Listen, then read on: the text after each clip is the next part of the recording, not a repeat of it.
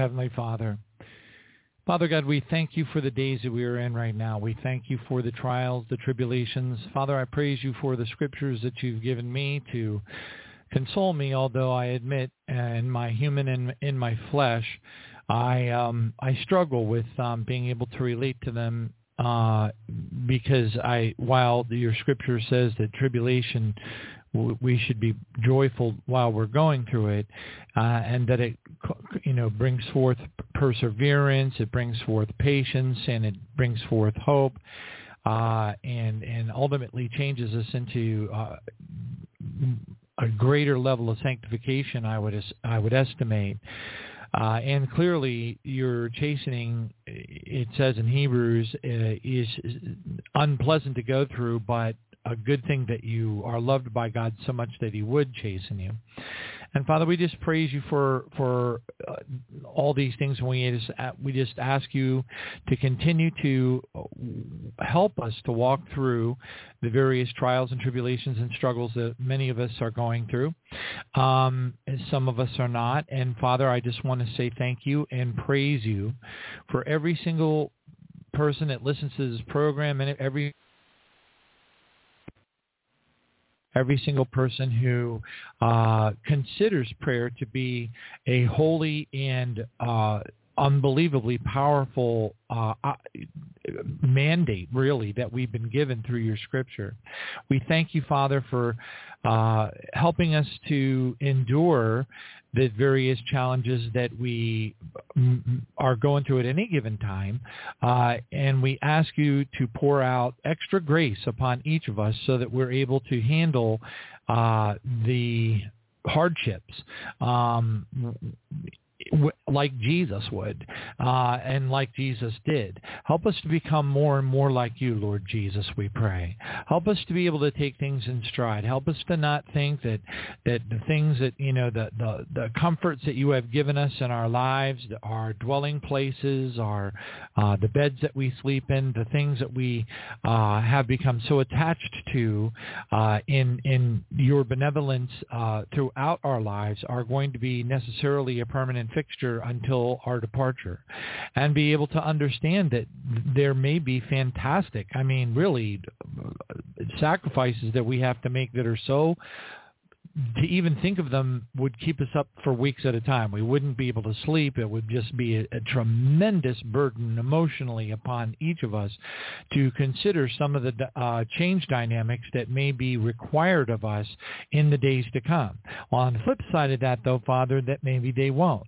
And and and but there is no promise in your Scripture that that suggests anything other than that we would have to go through noteworthy trials and tribulations uh, in our journey.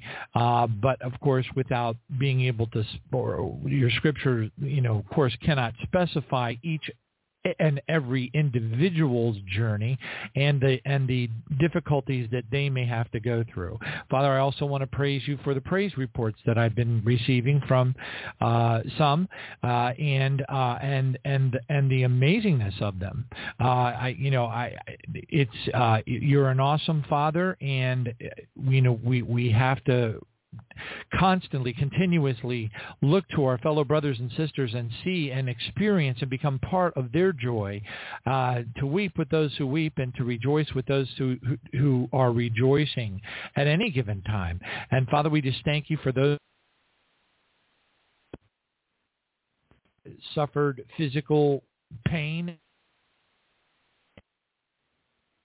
and there's a respite that's been given to them and that pain has subsided, hallelujah, or uh, trials and tribulations associated with the way that husbands are treating wives or wives are treating husbands or behaviors that are destroying families, Father, in Christian homes. And we just thank you, Father, for those that those situations that, that through prayer and over time with patience and perhaps some rowing of the boat away from the rocks, uh, and with an anointing that could be nothing less than heavenly. Father, we just thank you for those um, experiences in our lives through those testimonies to encourage those of us who have not been so blessed yet uh, to believe in our hearts that maybe even we can come to a place someday maybe uh, where we are not under the um, uh, immense uh, intensity of uh, trials and tribulations uh, that we perhaps are at at this time, and we just you know Father it's a it's a it's a, it's an incredible mixture. I mean it really is. It's an incredible mixture, and to be a part of so many different anointed, blessed, kind, loving brothers and sisters to also be in a place in my walk where many of them, not all, but many of them communicate with me. And they let me know the things that they're going through with their families, their homes, um, their jobs, um, their health, or people or members of their family and you know, deadly health, deadly health issues, uh, health issues that could very easily turn uh, just slightly, uh, and uh, the loss uh, of loved ones would be highly impactful uh, to the family that was left here on earth. Father, these are all very difficult things for us to to to walk through, uh, very, very difficult things for us to walk through, and somehow we have to learn with your help, and we pray for that anointing. We pray for that grace. In this case, Father, I, I'm, I'm perceiving grace as being actually a gift of a type. Um, a a I don't know how to even articulate it uh, other than to suggest that that it's like a supernatural blessing that is placed upon our hearts that allows us to go through really unbelievably and you know such difficult times that we cannot express it any longer. And it just sounds like we're whining and crying and being just like the israelites were when they were kicked out into the desert which of course would result in us limiting you Again and again, they tempted God and limited the Holy One of Israel. And why so? Because they criticized, they condemned, and they complained. And it's so difficult, Father, for us to walk through this journey and experience not just one major problem, but three, four, eight major problems all bearing down on us at I, you know, the exact same time. And um, I suppose, Father, you're testing our limits. I suppose I I don't know, but I, I can only expect that you're testing our limits to some degree, and you are preparing us for the days that we have ahead of us. And as part of those, the testing of our limits, we are also having to adjust how we think, learn to trust you more, and prepare ourselves for worse times that maybe even are more horrific than we could even imagine happening to us. Um, but then on the flip side, maybe not. We just don't know the answer. But what it definitely does do, Father, is it puts us all in a situation where we are forced to trust. We are forced to trust. Because if, if we don't, I mean, if we don't trust you, then how do we sleep? If we don't trust you, then how can we function? Because there really isn't an, you would have to be a very dull-witted person to not be sensitive uh, to, to the ramifications of some of the pressures that are being dumped down upon us and the threats and the inevitable um, increases in cost of living. Many people cannot afford their groceries. Many people cannot afford, uh, across the world, cannot afford their heating bills. Many people are being forced into a situation where in the worst possible job market the world has ever seen, that, that they have to go out and try to find jobs. Um, it it it really is not possible to to eloquently um, discuss or even it's hard to even pray about these things many times, Father, because they're just too there's too much of it. There's just too much of it. Um, and we don't want we want to come to a place of trust. We want we desire it. We pray in Jesus' name. Oh Heavenly Father God, Abba Father, please teach us Teach us what we need to learn to be able to trust. Teach us to be able to re- revel or, re- or just um, surround ourselves with the joy of our fellow brothers and sisters who have had a breakthrough, an amazing breakthrough. Help us to be able to look back, Father, we pray that you will teach us to remember the things that you have brought us through in our past a lot of many of which many of those things of which would have been disastrous if you had not come through. And sadly it is that sad it is that we even at the time it happened didn't give you the credit for it. We just thought it was a coincidence or we were lucky or whatever the case may be without realizing how your hand was directly involved in the saving of our lives the saving of our welfare, the saving of our jobs, the progression of the of where you where it is that you brought us to. Where it where are we now? We do not know. Where are we now? Father, all we know in our hearts is that we hope that we are very, very, very close to our hopeful barley harvest departure, our first watch barley harvest departure. It is bar none the absolute favorite thing for everyone that I speak to, and probably everyone that anyone praying with us now speaks to, to refer to, is our departure.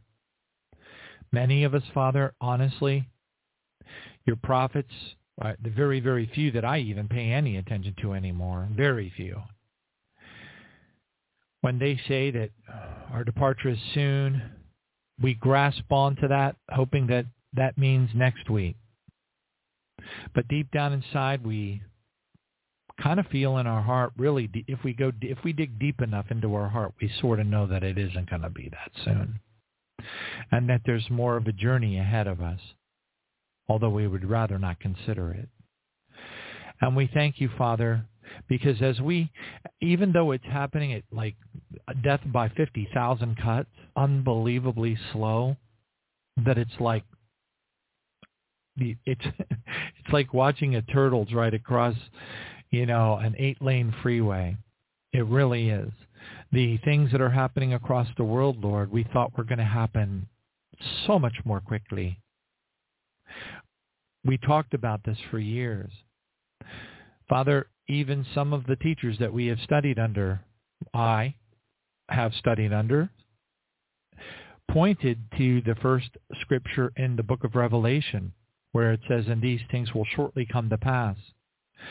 And the meaning of the Greek were in, you know, rapid fire succession, shortly. That's what that meant. And um, so, of course, to us, along with the prophecies that we've been collecting and reading, that suggest that these things will happen so fast that we can barely catch our breath between them. If we're in the midst of that, that certainly doesn't align with what most of our vision is for that speed. I would have thought we would have been way beyond martial law by now. I would have thought the Antichrist would have risen completely and taken over the White House by now. I would have thought some of the nuclear bombs would have happened by now.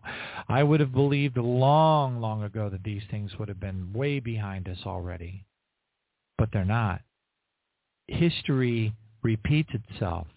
If Ecclesiastes 119 is the truth, and things are in cycles, and we are walking through those cycles even now. And if the scripture as at its face value, not the deeper things that a lot of people like to talk about, like giants and such like that.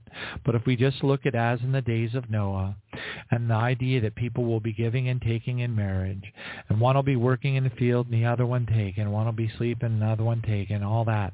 Father, it just sure, surely seems reflective from your scripture that this slowness that we're experiencing of the end times unfolding is going to continue. It's going to continue. And so we have to brace ourselves for that and, ex- and learn to come to a place of, of total surrender, total acceptance. Continue to pray, continue to have faith, and be okay. Be okay with whatever you decide, not Satan, whatever you decide it is that we each need to go through. And we praise you for that, Father. It's hard sometimes. We're, I'm, I'm admitting it to you right now in front of everybody, and maybe there are others that feel led to admit it to you as well. But it's real hard. And there are times when I feel like things that I can barely pray. I almost sometimes feel like, what's the point? I'm just, I'm confessing of my sins before you, Father, in front of everybody. And I know there are others that have felt like this, many of us. And I have the prophecies printed out, as you know, that say that uh, say something along the line that there's a short period of darkness that you will have to walk through, and you will feel like I am not even there. but that could be nothing further from the truth, something along those lines. And we are clearly experiencing that in our walk even now. We know that you are at work in our, each of our lives, even as we pray now. Even as we give you praise and thank you, Father, for the things uh, that that we are having to go through, praising you through trials and tribulations, praising you through things that were, quite frankly, astonished that are still pouring out, uh, the ugly that is still being poured out upon us, with no respite in sight. In fact, doubling up, getting worse, uh, continuously getting worse, even amidst the prayers of many, which flies in the face of human common sense, but definitely does not fly in the face of your scripture. We thank you, Father, for teaching us through your scripture that we will endure many trials. We will endure much tribulation in our journey. We ask you, Father, for a precious anointing of grace to be able to handle it a little bit better each time another attack wave of ugly smashes into our lives. Help us to walk with that grace, believing in our heart more than anything that you're going to come to our rescue somehow through some kind of a miracle. And if not, to be okay with that too, just like Job said in 13, verse 15. Though he, my father, will slay me, yet I will trust him. Father, our existence is not here. Our origins are not here. Our hope is with you to live in your house forever. We pray, Lord, that you will bring upon us, each of us, change. Change to be able to gracefully, calmly, peacefully accept something that looks so horrible that we feel like Jesus did on the cross when he said, Father, why hast thou forsaken me? but at the same time knowing that you haven't. That none of us are forgotten. Each of us have a unique journey, and none of us simply will ever know why. Because that's not part of the divine plan for all of us as we go through the most difficult times the earth has ever seen. Teach us, we pray, to be able to feel the presence of your grace. Teach us, Father, we pray, to feel that sense of peace. Teach us, Father, we ask you, please, to supernaturally nurture us in a, in a, in, in a manner that will bring us to utmost of trust in even the darkest of times with the greatest of losses. Those which we cannot even fathom could happen to us. As we embrace the scriptures that suggests that it wouldn't happen to us. Yet at the same time, paradoxically, seeing scriptures that where Paul in his letters were writing about people being sawed in half. It is a paradox. It's a mystery. And I'm really not quite sure, honestly. It's a mystery that we are destined to understand, only to overcome. We thank you for the opportunity that you have given us for this these days. We do not understand it. And quite frankly, I don't think that I even want to understand it anymore. I just want to walk in your presence I pray that each one of us wants to walk within your will to have that peace that comes only when we close our eyes, pray and praise, surrender and be okay no matter what. For this journey was not intended for those of us, for whatever reason, We have no idea. For whatever reason it is that you chose us for these days. And the very idea that we might have even volunteered for it is beyond, far beyond our comprehension. But then on the other hand, what an advantage it is to be aware of these things. To be given a chance that so many millions, hundreds of millions of other Christians before us were never afforded. To be able to see the Bible reading as a newspaper to be acutely aware of how deep we are into the end times. The first, we'll call it the first phase of the end times because the end times, the really bad stuff is yet to come. The really bad stuff is the period of your wrath during the Great Tribulation.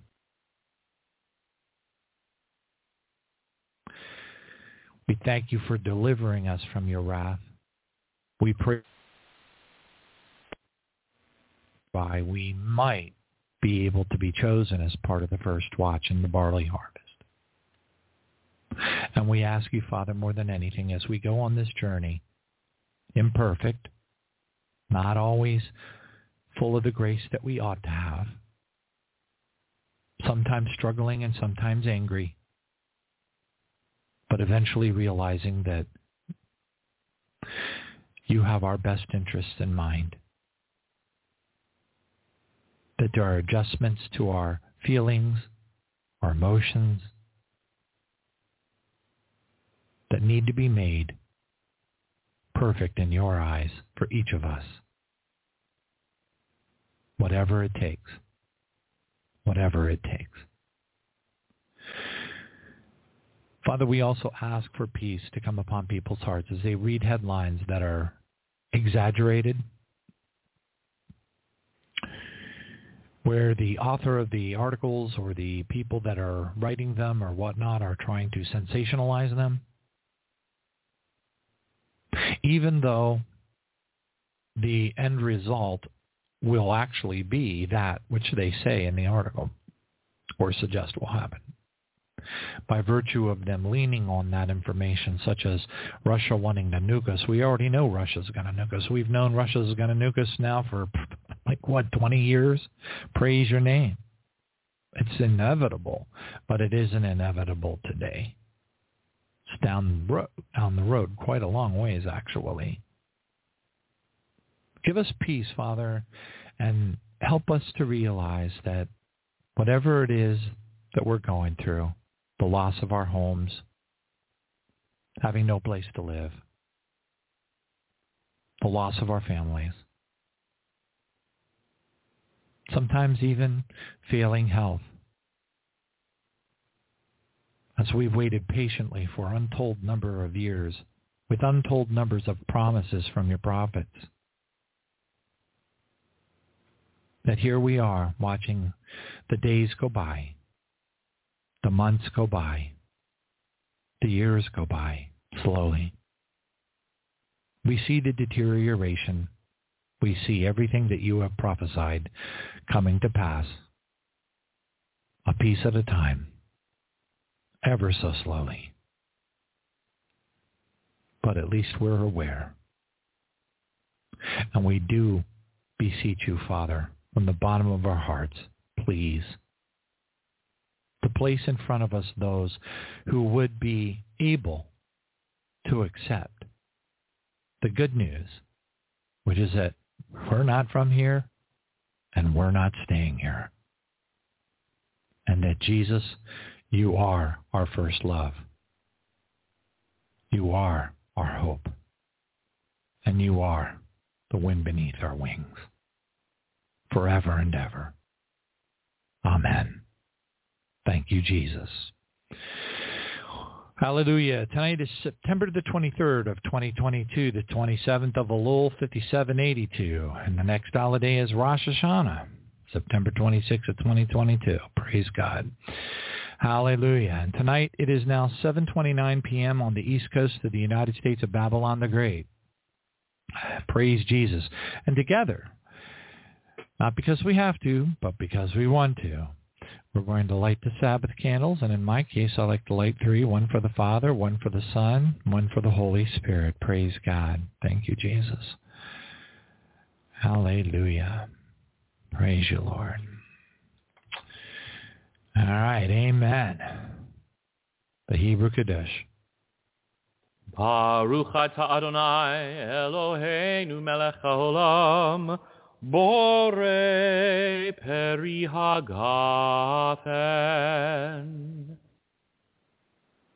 Baruch atah Adonai Eloheinu melech haolam Asher kitshanu b'mitzvotav veratzavanu V'shabat kodsho ve'ava uvratzon hinchilanu זיכרון למעשה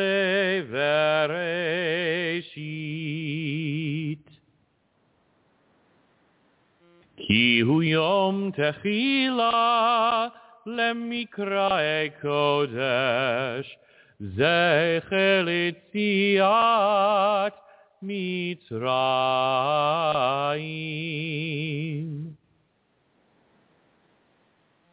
כי בנו בחרת ואותנו קידשת מכל העמים, ושבת קודשך באהבה וברצון הנחלתנו.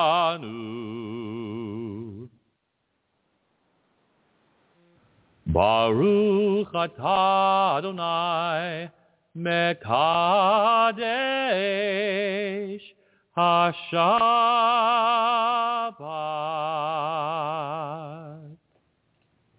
Arise, my love, my beautiful companion, and run with me to the higher place. For now is the time to arise and come away with me. For you are my dove, hidden in the split open rock. It was I who took you and hid you up high in the secret stairway of the sky. Let me see your radiant face and hear your sweet voice. How beautiful and awesome your eyes are in worship and lovely your voices in prayer. You must catch those troubling foxes, those sly little foxes that hinder our relationship. For they raid our budding vineyard of love to ruin what I've planted within you. Will you catch them and remove them for me? We will do it together. And Lord Jesus, we need you to help us now more than ever before. Amen.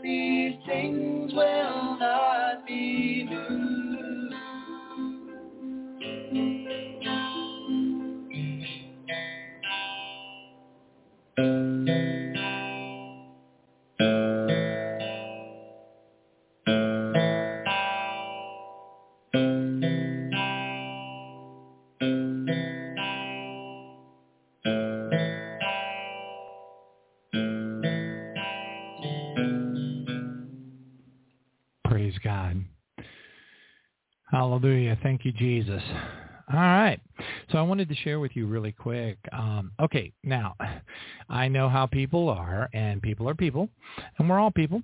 Um, and um, and you know, people are. You know, I just know that there would be a sense of curiosity associated with what the um, straw that broke the camel's back for the Wednesday show was.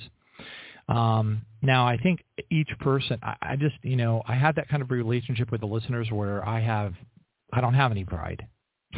you know, I don't have any pride at all. If I screw up, if I dork up, I'm going to admit it openly. Um, but that really wasn't the case in this particular instance. It wasn't something that I did. What happened, so whether you're aware of it or not, what I can tell you, and if you're not aware of it, you are very, very blessed. Or, unfortunately, there is one other possibility. You're not as blessed as some might think that you are. In other words, you could be just be, you could, you know, ignorance is bliss and you're the happiest person on the block. In other words, if you're no threat to the devil and you're just kind of sustaining your life and going about your life as usual, and perhaps your walk with the Lord, maybe you're in your 70s, maybe you're entering into your 80s, and uh, you've gone through some really hard times. You've lost, you know, you've you've held the hand of your husband or wife as they slowly passed away due to some type of deteriorating disease, and or you've gone through some other really horrific things that I won't even mention because of how horrific they are. But perhaps you've suffered. God believes in his heart that you've suffered more than enough and you're in a continuous you know you're covered by the his wings you're being coddled by him and your journey is nearly over and that's a blessing especially if your walk with him is still strong. Praise God. So there's so many different dynamics and possibilities associated with each one of our plights, our challenges, our blessings, the place that we are in our walk. That and uh, you, you can't articulate it. That's why that's why it's so common to have somebody say something like, "Well, you know, the Lord works in mysterious ways." I have always felt that was a little bit of a cop out. Um, I hunger and thirst to understand God. I hunger and thirst to understand the mysteries of the Lord. Well, this was one of the things that the Lord imparted upon my heart. Now, um, li- recently I've started to pay more attention to Wings of Prophecy, Sister Glynda Lomax, uh, because um, I saw a trend whereby her the the prophetic words that the Lord was was giving her were no longer ambiguous or kind of you know it, they there was you know there was that period of time between 2016 and roughly 2020 or so where I just wasn't getting it what I wasn't feeling that connection to the prophetic word that I had for many, many years prior to that, um, where I was collecting them, printing them out, highlighting key areas, making notes on them, creating folders for them, uh, saving copies of them in Word documents that are over 1,300 pages long. Um, that I, I just wasn't seeing it. It wasn't happening. There were a lot of disappointments. There were some of the A-list prophets that we've monitored on this program and played many of which the actual audio of for nearly 10 years. And many of them were absolutely anointed prophetic words. But there was this lull that occurred after 2016 where, you know, it, it just became very repetitive uh, we still see a little bit of that repetitiveness in regard to like you know, the day of the Lord's vengeance and such is upon us. I'm like, well, that's a repeat because that was prophesied back in 2015. So, so we, we still see a few dynamics where, you know, but, but, you know, sometimes the Lord might want to repeat a particular prophetic word without the prophet trying to assign a date to it or something like that. You know, we don't know all the things that are in play, um, you know, between the prophet themselves, what they're going through, how much of, you know, there's so many things that can cause um, dynamics to occur. Um, the way the person prophesies, what they think, how many people that they talk to, whether they hang out on Facebook, what are the comments that are being said on the YouTube page, whether or not they're interfacing with them, whether they're paying them any attention. You know, Elijah was an incredible prophet, but one of the reasons was that he didn't associate with any of the other prophets. So we don't really have a lot of that out there. Excuse me. We have social media and social media driven pro- prophetic words are tricky business because not only because of everything that I shared with you in the program entitled How Satan Stops Our Prayers Combat in the Spiritual or Heavenly Realm, um, uh, not only because of those reasons, because if the prophet doesn't understand the dynamics that we, we taught and shared on that program, then they are also subject to, to incorrectly prophesying wrongful things. Not because they're a false prophet by definition, but because Satan's armies have, you know, they weren't praying through, they weren't, you know, whatever it was, they just did not understand all the things that the Lord has blessed us with understanding in regard to how we need to pray. And they maybe occasionally fall victim as it, you know, covered in that white paper whereby uh, Satan's minions, demons, astral projecting entities that work on behalf of Satan, operating in the spiritual realm, intercepting our prayers, uh, fighting and uh, uh, with uh, what's the word? Restraining our angels, stealing our gift. Uh, you know, it, it's interesting, but our actual the answer to our prayers is actually seen by the demons and the Satanists that are astral projecting in that realm, when they see our angels coming to us with the answer to our prayers, that if they can get a hold, think of it as, as a gift. Think of it like maybe a glowing ball of light or something, and they're holding it in their hands, and they're bringing it through the spiritual realm down to give to you this, this energy orb of supernatural, godly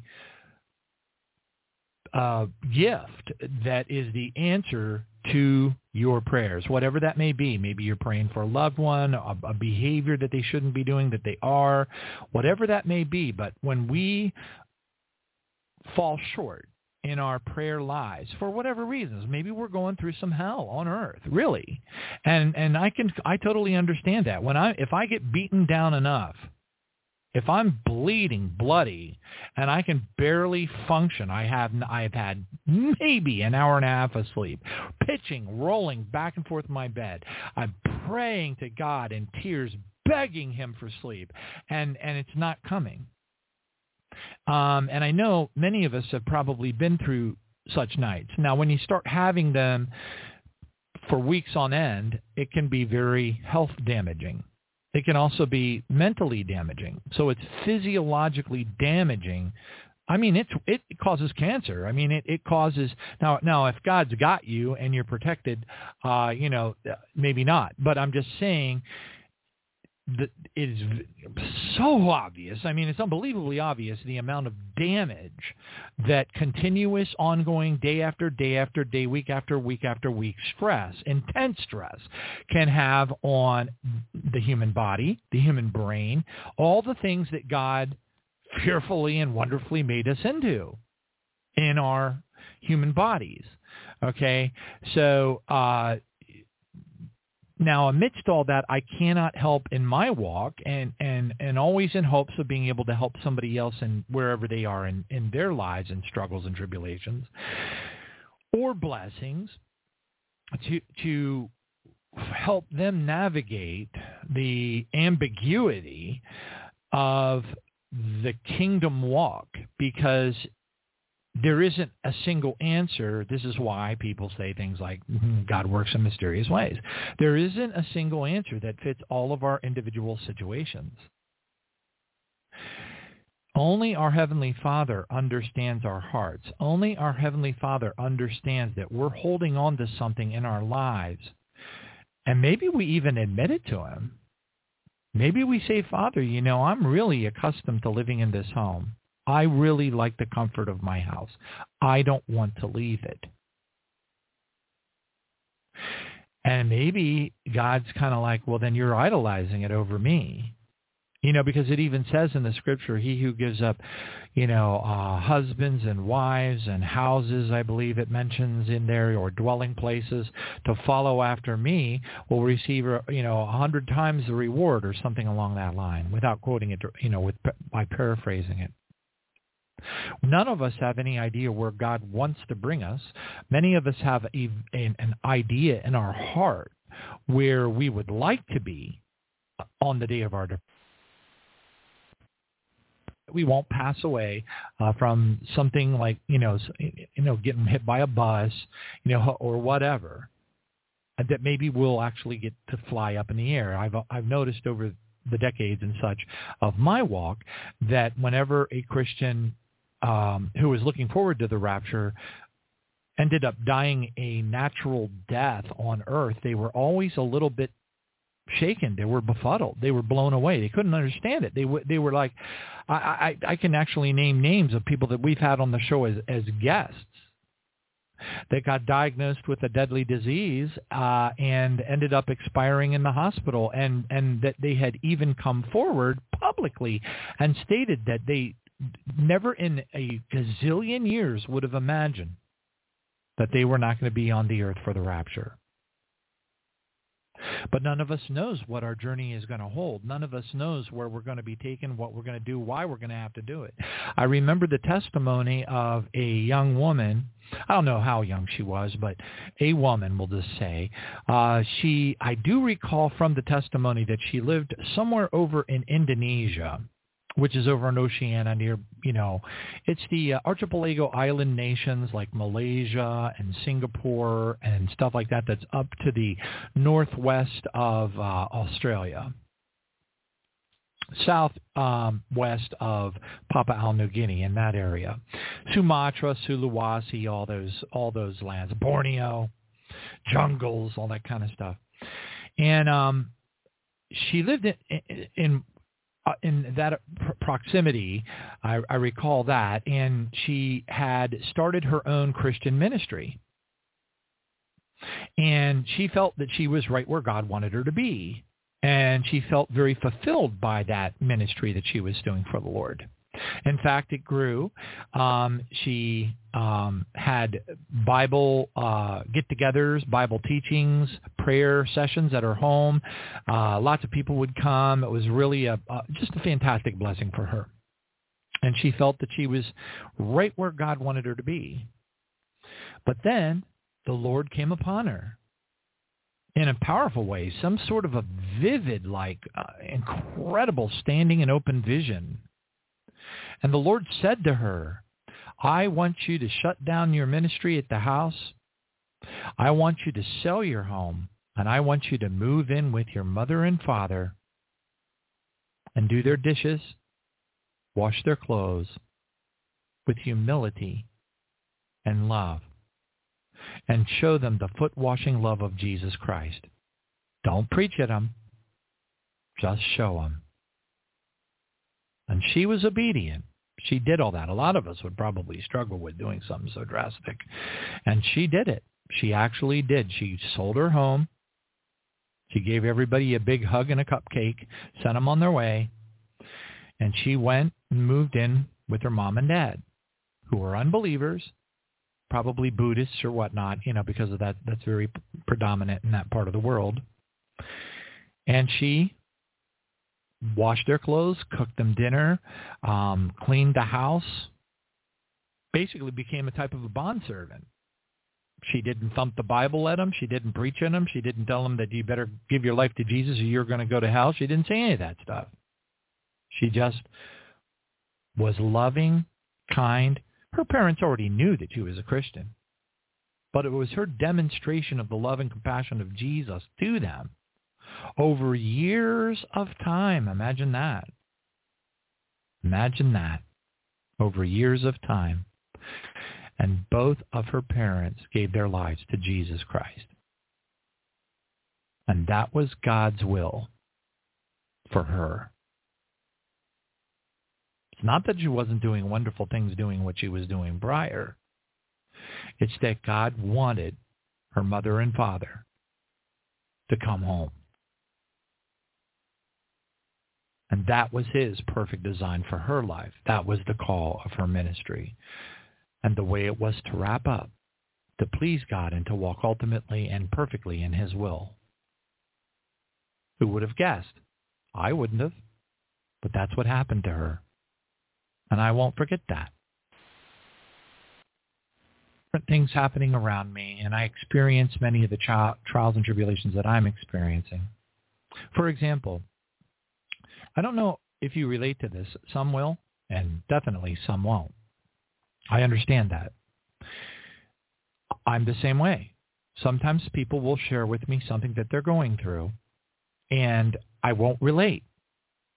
I'll sympathize, and I'll pray with them, but I won't be able to feel the feelings that they're having because I've never been through it before. How intense they are, how debilitating they might be, I can imagine that it would be that bad. But I, I, you know, wouldn't empathize. And um, and I think all of us are, to some extent or another, we're in, you know, as we share as part of the body of Jesus Christ together in, I would submit, probably one of the darkest periods the earth has seen ever in holistically speaking. There were always periods of times in the 1500s, and the Dark Ages, during the bubonic plagues and all of that stuff, that there were pockets of areas on the earth that were going through much horrible times that we're going through right now. Yes, always that was the case. However, holistically across the entire globe, I don't think that the earth has ever seen such a demonic, unbelievable unveiling of Satan himself and all things evil at one time holistically across all 243 nations, including the island nations. 195 major countries, not including the island nations. That is astonishing. And like I've said before, the God's lifting of his hand of protection such that Satan was allowed to attack us with the bioweapon, the pandemic, and having that being global in scope is really the closest thing the earth has ever come to since Noah's flood, which is astonishing and so sad that so many Christians don't see it because they're so busily looking for those headlines about red heifers being sent to, to Israel because they're waiting on the third Solomon's temple hungrily because they see that as being a prerequisite of Jesus coming and they're going to miss. They'll be stuck here. And it's, and it's a sad thing. And that's I think a big part of what how we ought to pray for a lot of our fellow brothers and sisters who have been sucked into or that if you will that riptide that vortex of common churchianity teachings that would lead them to be relatively complacent. Not realizing that we've entered deep into the seals of revelation and that we are wow on the edge of completing the Olivet discourse we're not there yet, but we're getting dagnabbit close. we really are. Praise God. And that's amazing to be able to actually acknowledge after all of these years because I could not have said that in 2015. What I could have said was that there was dozens, if not hundreds, if not hundreds and hundreds of prophecies that said that Obama was not going to leave the office of the presidency and that the entire uh, country was going to go into martial law before, you know, that he, you know, so that, that it was the prophecies that were incorrect.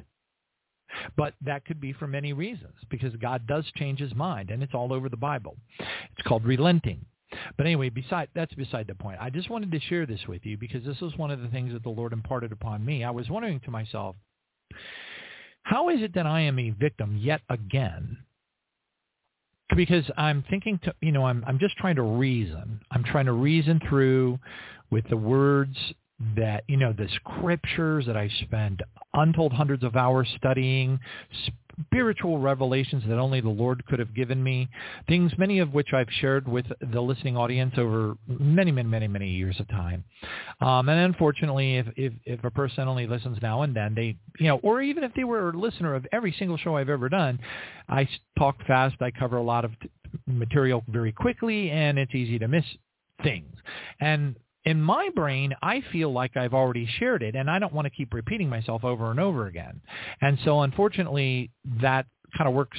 That that's naughty, naughty me, bad, bad me, because I oftentimes I, I forget. You know, I feel like I've covered the material. Eh, I check the box and then I'm done. And then I move on.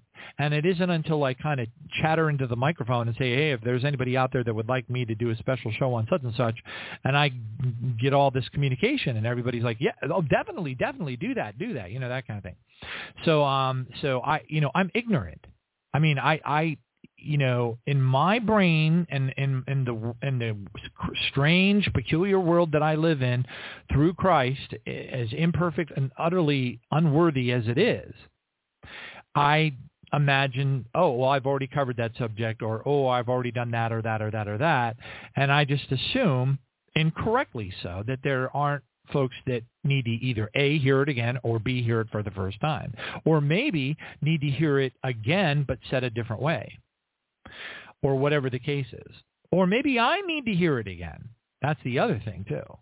Because there's no assumption on my part that I've ever learned anything so well that I've got it down.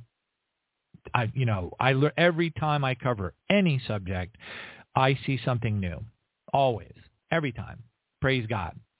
Well, I was wondering to myself, you know, I, I know there's a lot of different dynamics. There's a lot of satanic and demonic attack dynamics that are occurring right now more than ever before. I know people just adore to be, they just adore quoting the scripture that says, well, Satan knows his time is short. But I'm a little bit more hardcore about the literal, the literalism of the Bible. And the time is short dynamic, to the best of my recollection, does not occur until Satan is cast out of the heavens. In other words, he's no longer allowed to go into the courts of heaven anymore. And he's and God has cast him out and said, "Don't come back anymore. You're going you know cast him down to the earth." And he brings you know his fallen angelic beings with him uh, to set up and establish the Revelation 13 beast government, which we should not be here for. And there's going to be some unbelievably horrible Stephen King-like things happening, horrible creatures, lots of people slaughtered. I mean, in one case, in Revelation chapter 9, toward the end, one quarter of the living people on the earth are killed. And that's just the tip of the iceberg. It's going to be absolutely horrible. But anyway, the we're not going to be here for that. I that I'm you know, and and if we miss, if any one of us misses the barley harvest, if any one of us misses the first watch, it's either going to be because be because we died, you know, for, got hit by a bus or whatever the case is, and God took us home. David Wilkerson, when he died in a car accident, that was God taking him home. I guarantee it, it was. It was it was a blessing. Of course, to anybody that would survive him on earth, they would be like, "Oh no, David Wilkerson, I'm going to miss him forever." You know, of course. But to God, it was a blessing. You know, um, precious in the sight of the Lord is the death of His saints. That's what the Scripture says. Praise God. So I'm always soul searching and wondering because for some of us, not all, and maybe it's a small percentage, I don't know. But I can tell you that this is how it is for me. If it if this is how it is for me, then it might also be that way for some others out there. And if that be true, then by virtue of sharing this with you, um, it might help you a little.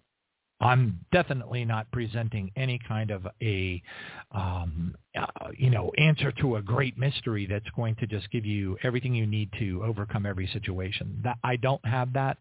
I don't know that anybody has that. And if I pause, I've I've just had the worst case of um, indigestion today.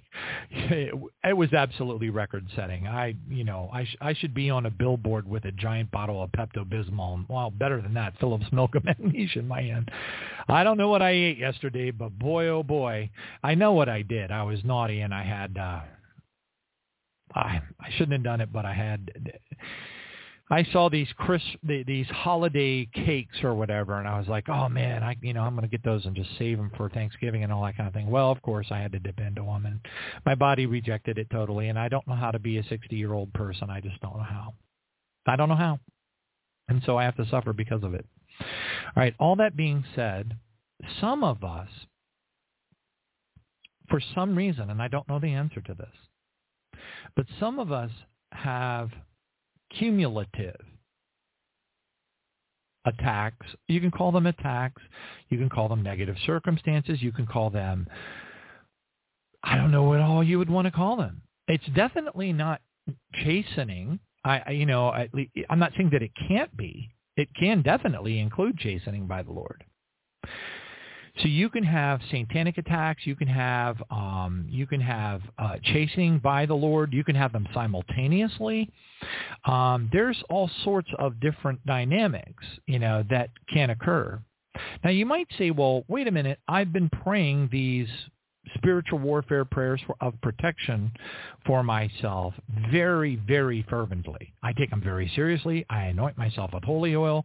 Um, you know, I declare in the mighty name of Jesus Christ that any entity of the darkness, worker of saint and live or dead human spirit, member of a witch coven that sets their wills against me will be immediately burned into screaming agony by the holy fire of God in Jesus' name. Hallelujah and you you completely cover yourself in the fire of God. You wrap it around with a whirlwind of the Holy Spirit around your dwelling place, every place that you go, every car that you get into, whatever the, the and you call down warrior angels, platoons of them, the whole thing.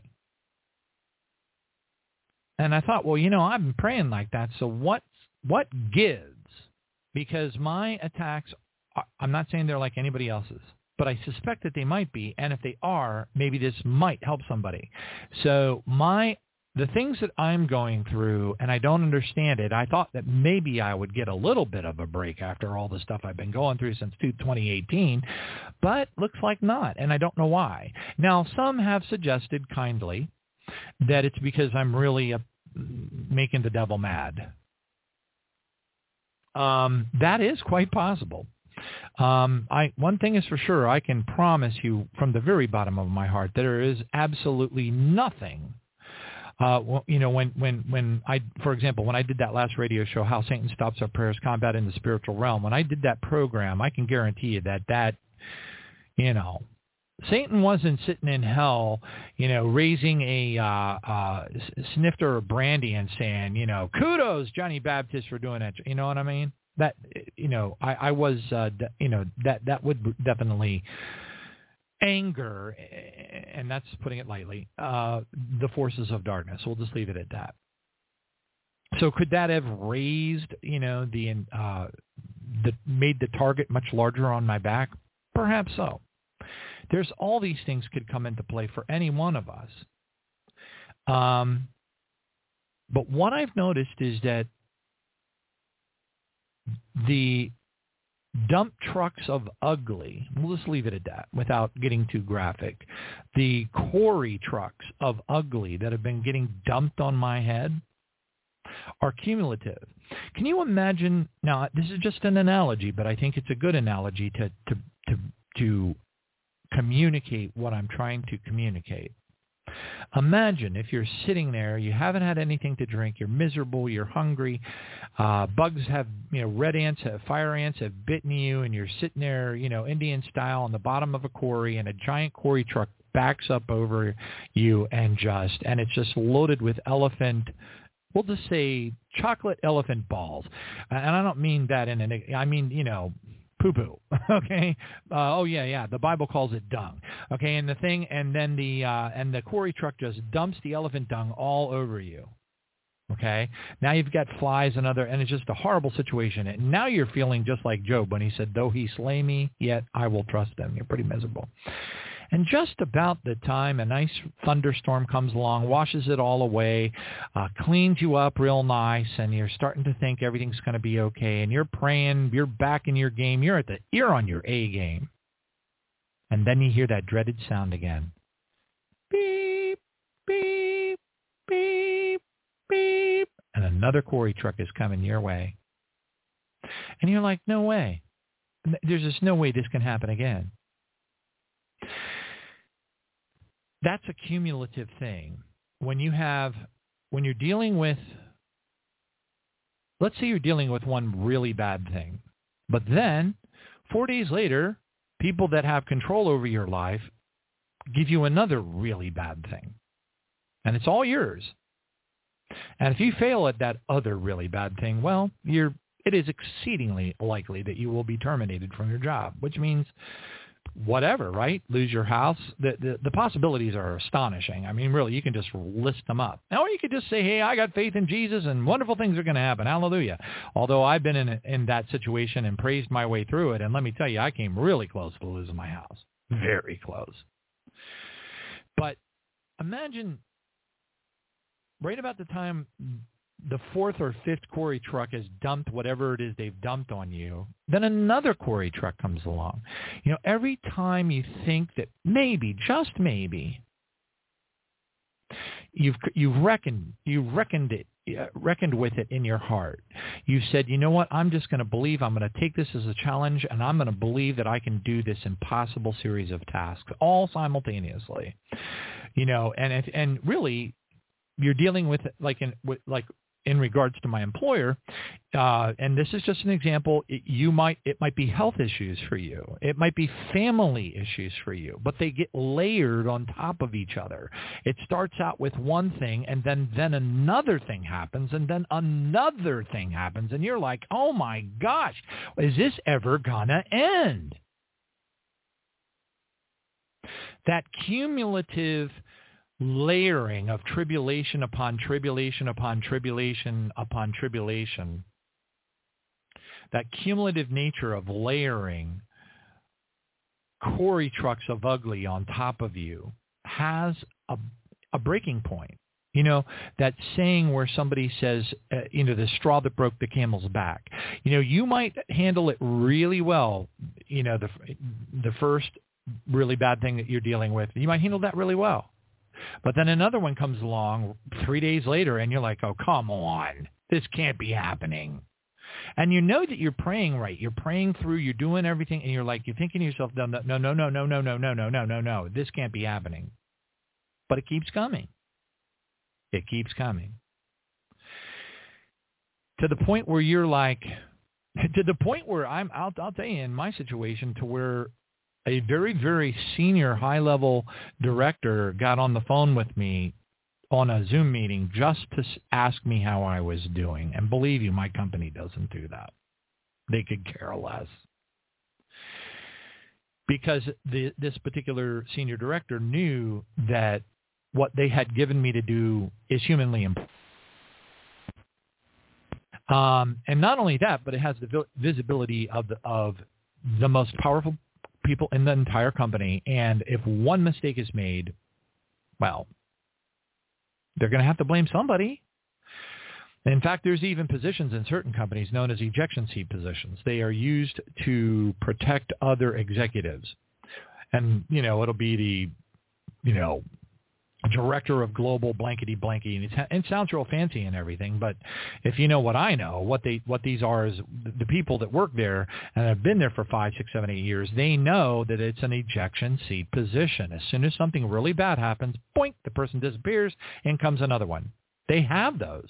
They're they're they're it's they just they're that's how evil that's how evil they are corporate America is is arguably, you know, we we revel and and we're oh America the beautiful, capitalism is so great, and oh the opportunities we have in this land are so wonderful. But let me tell you something, there is nothing godly at all about corporate America.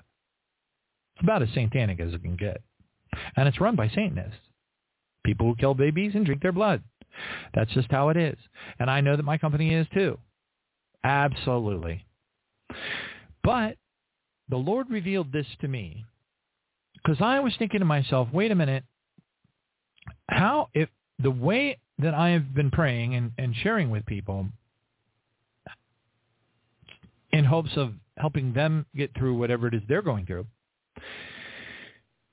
how is it that I'm still getting slathered with impossible I mean, literally, if I did every little bitty thing that I was being asked to do, I would not sleep. I would have to uh, be jacked up on cocaine, uh, you know, get go to the doctor and get like an endless supply of Ritalin and just pop it, you know, like chiclets all night long and just stay up and stay up until I dropped over dead.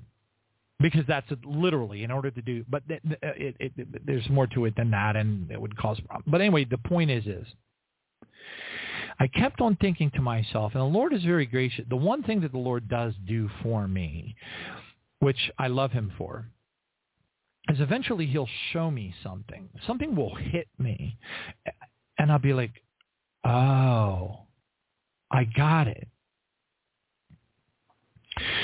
So what the Lord showed me is happening to some of us and again, it's going to depend on who you are. Are you on government government pay? In other words, are you being fed by the federal government with you know Social Security income, disability insurance income? Uh, you're on some kind of a retirement pension or something from some big humongous company or whatever. Uh, you know, all those things play a role in where you are now and where you'll be later as things progress. And if you think it's going to be rosy, a rosy, happy-go-lucky ride because it has been thus far for you, watch out for that. Watch out for that.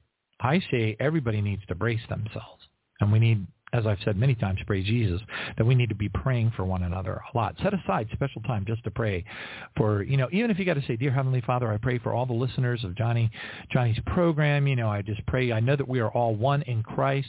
We may not all, you know, fellow, you know, hang out in the same place together, but we are all pretty close of one mind. And um, and Father, I just pray for each one of them because I know so many of them are going through some just unspeakably horrible things in their lives. And Father, I just pray your angels to be in their presence, your holy fire to surround around about them, a thorny hedge of protection to protect them, Father God. In Jesus' name, I pray for your peace to fall upon their heart and their mind like a soft October snow. I pray for the light and the love of the Lord Jesus and the presence of angels to lull them, lull them to sleep in peace every single night. Father, I lift them up before you, and I pray in Jesus' name that you will just coddle them, cover them under the feathers, under your feathers, and protect them, Father, as they as they uh, fight their way through the journey of overcoming as they go through these various struggles. Hallelujah, and thank you, Father. Amen. Now, what the Lord imparted upon me, which hadn't occurred to me, but it is happening. And I'm going to just read this to you because because when I realized it was happening, I wrote the subject line of the email, I send myself emails, you know, to remind myself stuff. And I put in the subject line, what is happening? Exclamation point. In the body text it says, Satan is now attacking very large swaths of land and various financial industries and other industries as well. As I look at my life in the various areas where Satan is making great headway at destroying my life, what I see is that his attack is so widespread and so hurting, and it's so hurting of so many people that when it rains on when it rains on the just, it also or you know it rains on the uh, the, the just and the unjust, right? So in many so in many of us uh, so in many of us pray using the tactics we are uh, using now, we are successfully covering ourselves directly so. In other words, we're, our bodies are protected. Our homes are protected. Where we live is protected. You know, our personal little circle of our life is being protected through our prayer tactics and the holy fire of God and the warrior angels that are being assigned to us. All right, and we are having some success consistently stopping local attacks directly upon us. We may not realize it, but we'd be dead otherwise. He goes on to say, however, when Satan attacks, for example, the insurance industry across your entire state, causing your insurance to triple or even quadruple in price, go from $1,200 a year to $4,500 a year. Do the math. When Satan attacks an entire corporation and brings them to their knees financially and strategically puts the wrong leaders into spots that would allow them to unwittingly cause Rome to burn and allow the managers who are left barely enough time to do their own jobs, let alone properly assign people to the jobs that need to be done, causing absolute chaos. My point being is that Satan's tactics now have shifted. In other words, you may be protecting yourself really well, but when you read Romans 13, and also there's some scriptures, I think it's in First Timothy, I'm not sure, uh, but roundabout, it's it's it's, it's uh, First or Second Timothy or Titus, I'm not sure which one, but um, but there's some. Uh, I, I hope I got that right. But anyway, there's two places in the in the New Testament where we are told to pray for you know our governments, our leaders, our kings, whatever you what, however you want to word it.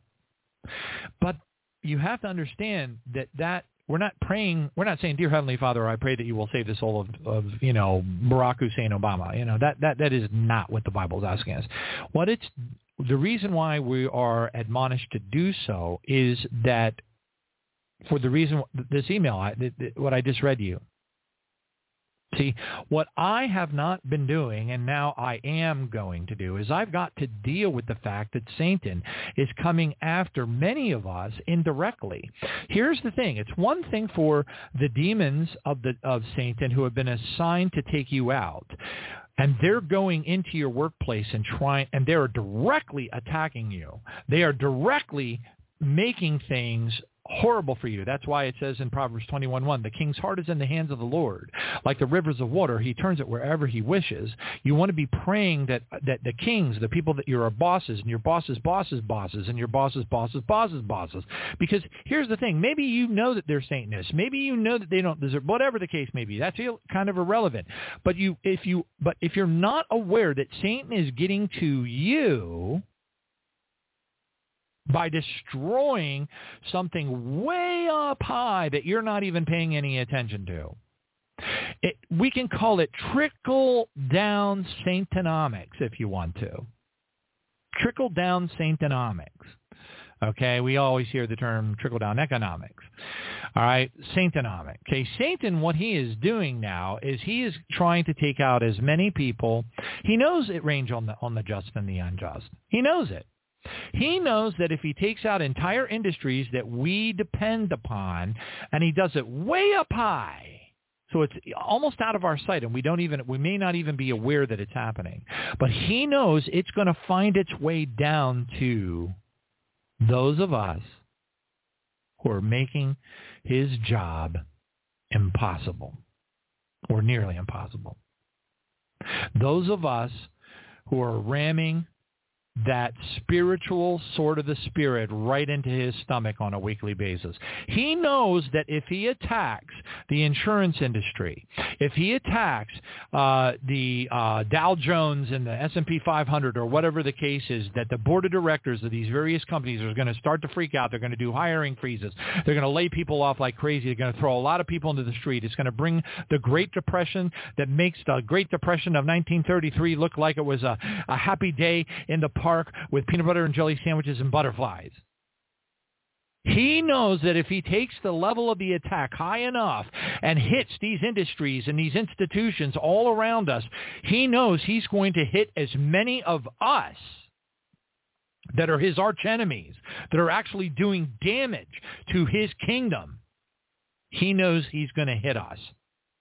That that trickle down Satanomics is going to come down and bam, bam, bam, bam, bam, and eventually it's going to get right down where it hits us in the worst possible place directly in our own household and directly upon our own lives. As if our own lives are not hard enough to deal with right now because they are hard. Or for many of us, they are. That was what the Lord showed me. And I was like, that makes so much sense because I was thinking to myself, what am I doing wrong? No, it's not that I'm doing anything wrong necessarily. However, I do plan to co- to combat it, combat in the spiritual realm, right? Amen. By praying fervently. Now, see, normally from the flesh, when I look at my company and I see the entities of darkness that actually run it, way up high, the conglomerates that are billions, you know, that kind of stuff. Um, normally, I would not put that on my prayer agenda. I, I got to, I, I have millions of people that I pray for across the world ev- almost every single morning, unless I am licking my wounds and stopping the bleeding. Um, but it occurred to me that the only way I can, I'm not, I don't believe that, I don't know, I don't know. I, I, I personally, this is my just my personal hunch. We'll call it a sanctified hunch. It is my sanctified hunch that we're not going to be able to. However, what I do believe is possible is to lessen the blow, to pray fervently um, you know, and again, the reason why you pray for your governments, the reason why you pray for your leaders, the reason why you pray for your kings, the kings that are in your lives, the king's heart is in the hand of the Lord, like the rivers of water, he turns it wherever he wishes.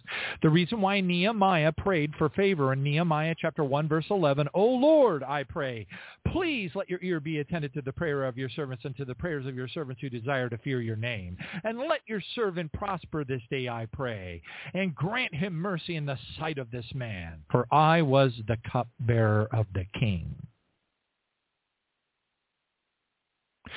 See, that might very well need to become a major part of our prayer um, tactics okay? Uh, uh, you know like so maybe you pray for yourself at first. You ask the lord to fill you with more love. You want to fall more in love with him. You want to form, fall more in love with jesus.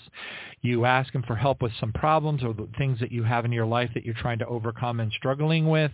You then you then you use the holy fire of god as a weapon. You take out the demons of darkness. You you're doing everything right. You're right on top of your game Okay, you, you're calling down platoons of warrior angels to go on a search and destroy mission, to ferret out any portals, to shut them down, to arrest any demons that are attempting to come against you, to vaporize the fire of God, to vaporize spiritual or earthly weapons or fiery darts.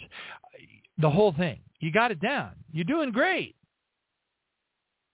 But we're going to, I think we're going to need to set aside some time. Not all of us. You may not be in that situation.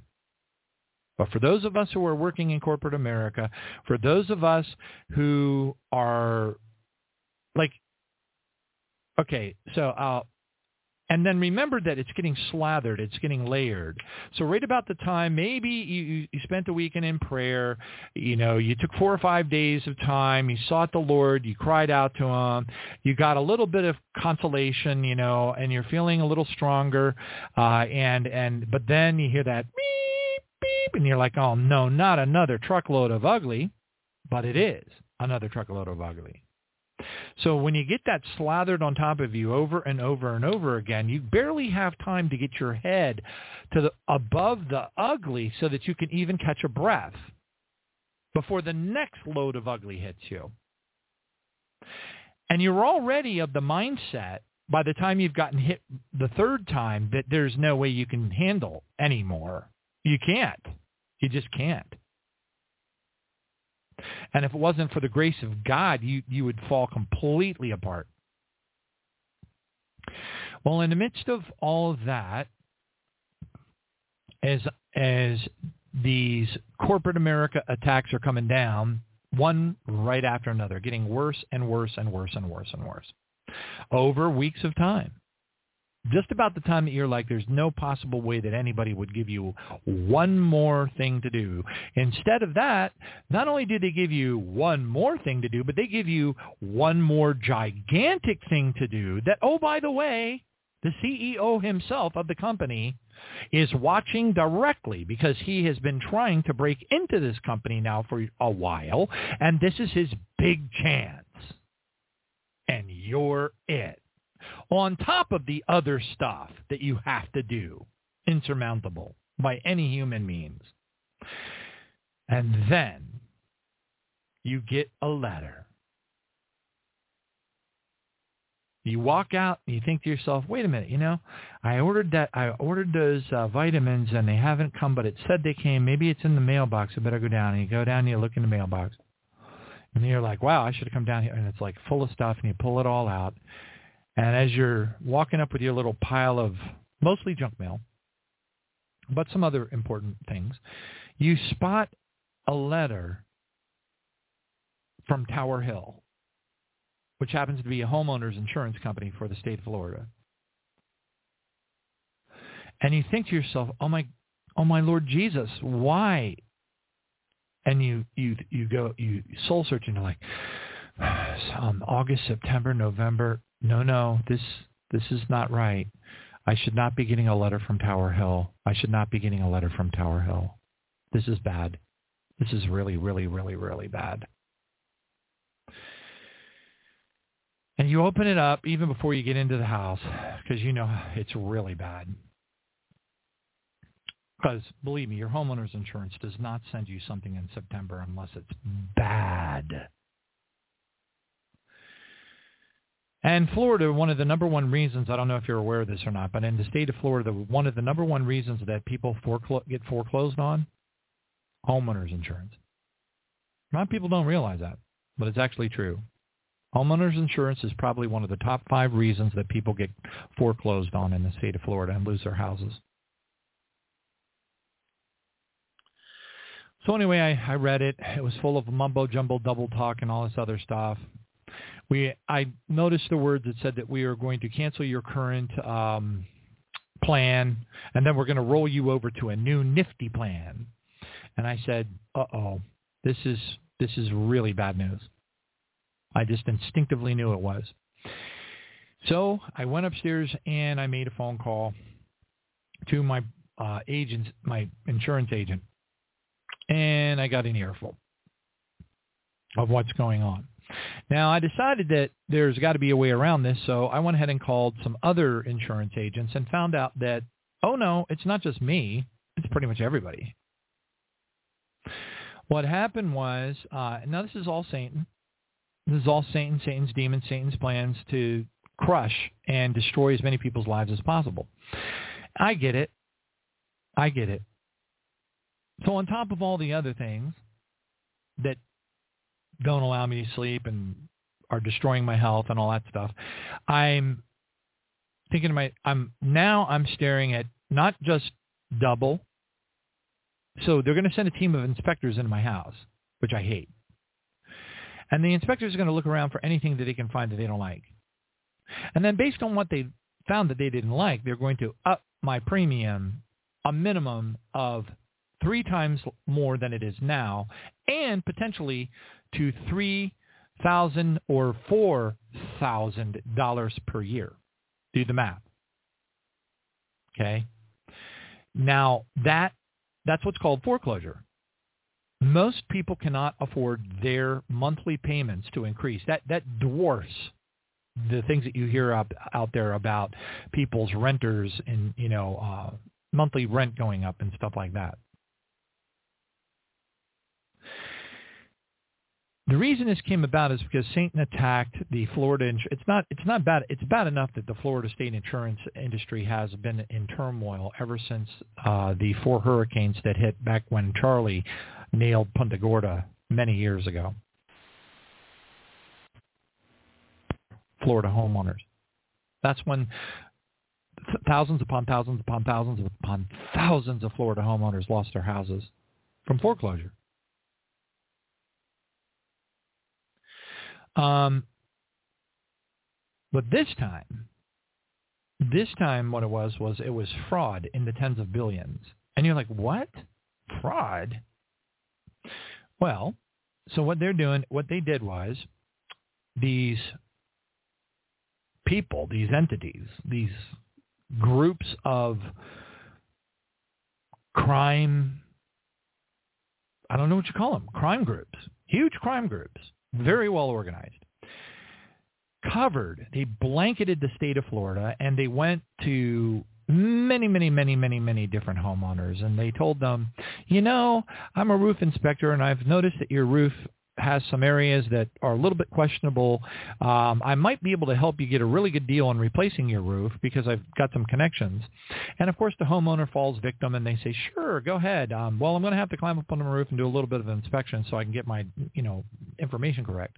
Oh yeah, go on up. Well, they go up there and they have on the bottom of their shoes these large pointy cleats, spikes and they walk around on the roof of the house and they punch holes in the plywood underneath the um you know the shingles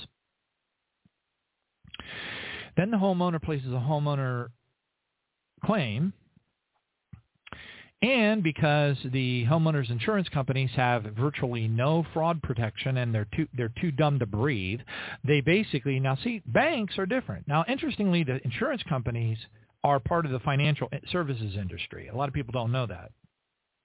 So the financial services sector is actually made up of banks, credit unions, and insurance companies. They all fall into the financial services vertical sector. However, banks and credit unions have to cover you. They have to have anti-fraud protections in place. That's why you'll get a phone call or a text message that says, we think that your card has been compromised. Uh, you need to come in and get a new debit card or whatever the case is. Because they're protecting you against fraud. They're protecting them against fraud. But guess who doesn't do that? Homeowners insurance. They can sit around dumb as a nickel in a bucket of sludge and whatever. And they're allowed to get away with it.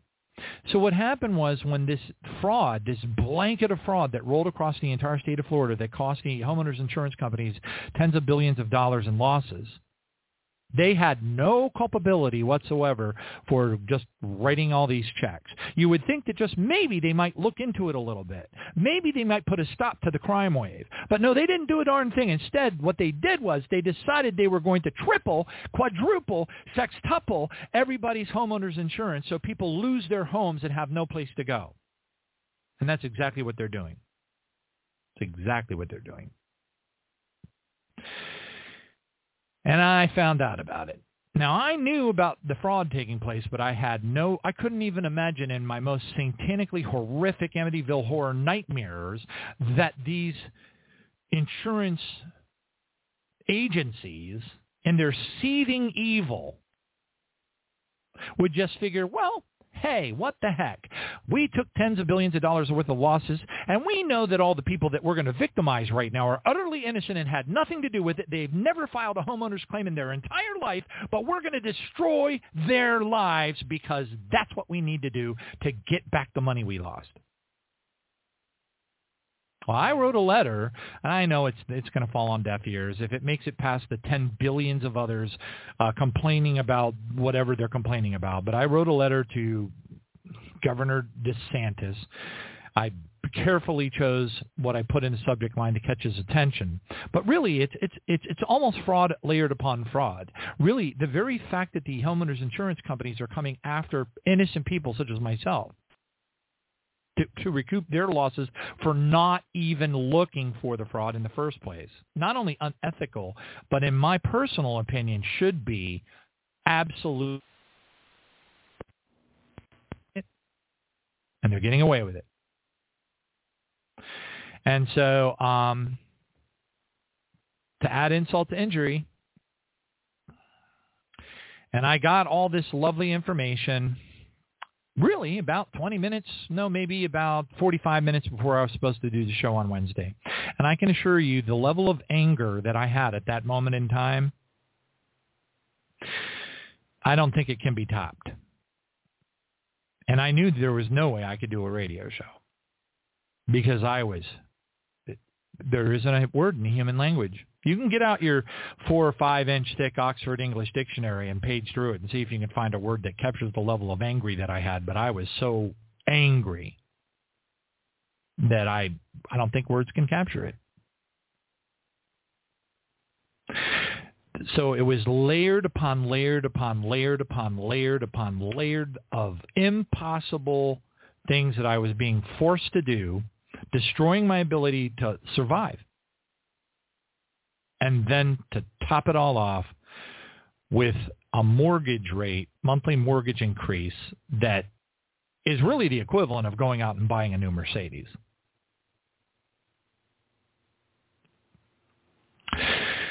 So now I'm going to change my prayer tactics to start praying for protection against these kinds of things. But it's very difficult because Satan is very smart. He's being given an open book. God has given it to him. Okay, that's why Jesus warned us about all the things that he warned us about in the Olivet Discourse. That's why he warned us that we were going to go through hell on earth. And that's exactly what he described when he described it. Hell on earth. Maybe not burning flesh, but just about. All right? And, you know, that's why we're told to rejoice, that our rewards will be great in heaven, that these are things that, you know, we got to learn to deal with. They're limitless. They really are limitless. And I'm not, I haven't really, honestly, I'll just share this with you in closing in this testimony. I have not figured out how I'm going to pray to mitigate this type of an attack against all of us, that it would rain on the just and the unjust.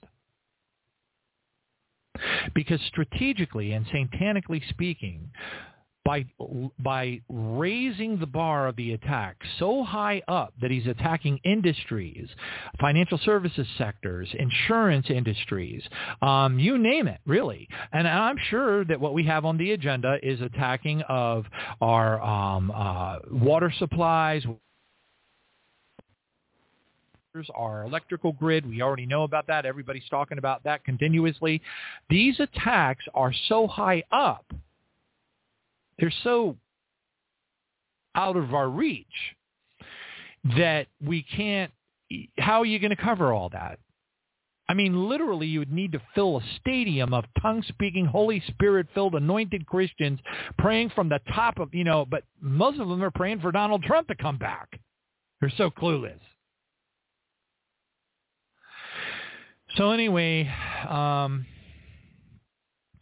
I have made myself a promise. I made that promise about three to four years ago that, um, and I've told everybody that helps me with the program that my official policy is that if I am ever so sad, if I am ever in an emotional state of mind that common sense would suggest strongly that I should not do the show, I will cancel. If I'm fatigued so bad that I can barely form a sentence, because I can't, I got no sleep. If I was attacked so heavily at work, something totally not my fault, you know, there's just a list of things, and you can't, you know, you're like, anyway, the point is I made myself a promise and I will stick to that promise. The policy of me, that I have made, and it is an official policy, and I've had many people tell me that I couldn't agree with you more. But when I'm in a state of mind whereby the only thing I'm going to do is come on the show and complain and vent like Papa Pedal, okay? If that's what I'm going to do, then I'm not coming on the show. I don't care who the guest is. And um, uh, you know, now don't get me wrong, I, I I miss Robert, and I'm looking forward to it the next time he comes on the program. And I'm also very very hopeful I I don't know why I'm hopeful. I have no reason to be hopeful. I'll, I'll be perfectly frank. I, I mean, really, when you think about it, how many Christians have you heard, particularly those who have been under unbelievable persecution, having body parts slowly cut off, you know, being under the uh, control of the police in uh, places like uh, Bangladesh, uh, you know, where where Christians have you know body parts cut off really slow. You know, the, you know these are things, you know we're not going through that, but but the the our our heads are kind of like in a satanic vice right now, and that vice is being cranked tighter and tighter and tighter. At some point, your head's just going to crack, your skull's going to crack, and you're you're going to be dead. The and you and yes, you, you, praise Jesus. You can read the scriptures, and the scriptures will tell you that blessed are you uh, when you go through trials and tribulations, because it will give you. I mean, uh, Romans three five, I believe it is, was one of the scriptures that the Lord gave me. Yeah, no five three. Sorry, and not only that, but we also glory in tribulations, things like I just described to you. We glory in tribulations, knowing that tribulation, extremely difficult, horrible things that you're going through in life, produce perseverance. And perseverance produces character. And character produces hope. And hope does not disappoint because the love of God has been poured out in our hearts by the Holy Spirit who is given to us. Now remember, as it says in Hebrews, while chastening is not pleasant when you're going through it, and I'm not even suggesting this is chastening at all, but none of this is pleasant when you're going through it. None of it is. None of it is. And I think a lot of us are going through some version, some flavor, some Rocky Road ice cream deluxe version of one thing right after the other. Because that's exactly what Satan would do. Uh, it, topple down things that we depend upon, topple down the industries that we take for granted that allow us to live in a, in a place with a, with a roof over our head destroy everything around you. What you going to do about it? Nothing. There isn't much you can do, really. You keep on praying for protection. You pre- keep on praying for God's favor. You, you you you pray, pray, pray, pray, pray, pray, pray, pray, pray, pray, pray, pray, pray, pray, pray, pray, pray. But I'll tell you what, I don't feel much character right now, and I will say this: I am a perpetual um, positive thinking kind of a guy usually, although it probably doesn't sound like that tonight. But I, I do. I'm, I'm the one when I'm given my fourth impossible multi-billion dollar global company co- uh, project that I have to run, okay, which is beyond anyone's human capability, okay, and I'm given that. I'm the one that tells everybody on the call, this is going to go great, we're going to be fine, and I'm praying about it the next day. And you know what? Miraculously, it usually comes out in a beautiful way and a good thing. All right, and and I'm known for that actually where I work. They, they they you know, but that that's beside the point.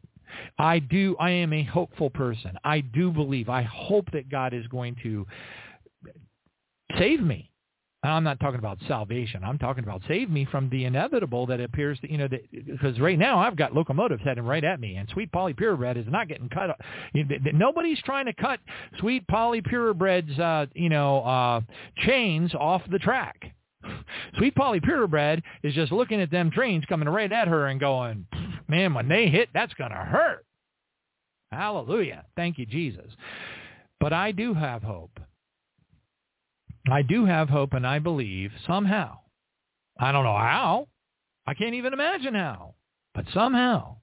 And I hope that there's somebody out there that's in the same situation for a whole lot of different reasons saying, I needed to hear this because that's exactly how I feel. I feel like giving up.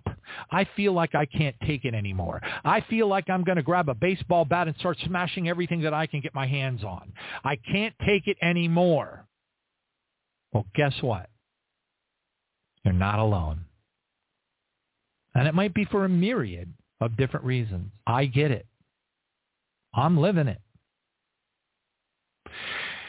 And so my policy stands if I am reprehensibly angry at that moment in time, or I am reprehensively, or, or we'll just say in extreme anguish, You know, like for example, one of my dogs dies, you know, 20 minutes before the show starts. I am not doing that show. I can guarantee it. Praise God. And one of them's looking kind of old. Poor, poor Barty, Bartholomew. He's he's his name's Bart. The fawn boxers. I'm a boxer fan. The fawn boxers, um, the fawn colored ones. They have um, when they start getting when they're about two thirds of the way through their lifespan, they get like white whiskers. And Bart's got the major white whisker thing going on. So, and I know. And it's just one of those things you have to live with when you when you love pets and God's creation. Praise God. But anyway, I uh, that's a very long-winded uh, testimony to share but I thought it was most important, especially to share Satan's tactics for coming at us. It might not affect you. Oh, oh, and just in case you hadn't noticed, all the weather services and those who track, you know, tropical disturbances and things like that are saying that there will be a category three to four power hurricane heading directly toward Tampa. In fact, what makes it real now if, if the, it depends on its trajectory and whether or not the spaghetti models are accurate and the I mean, there's a lot of lot of gotchas there but right now one of the primary trajectories the one that the various experts with their computer models believe is the most likely is that this particular tropical depression number 9 or TD9 is going to bypass. It's going to go around Jamaica. It's going to go around Cuba, and then it's going to come right up into the Gulf unhindered and directly into the center of the state of Florida on the west side, which would nail Tampa directly.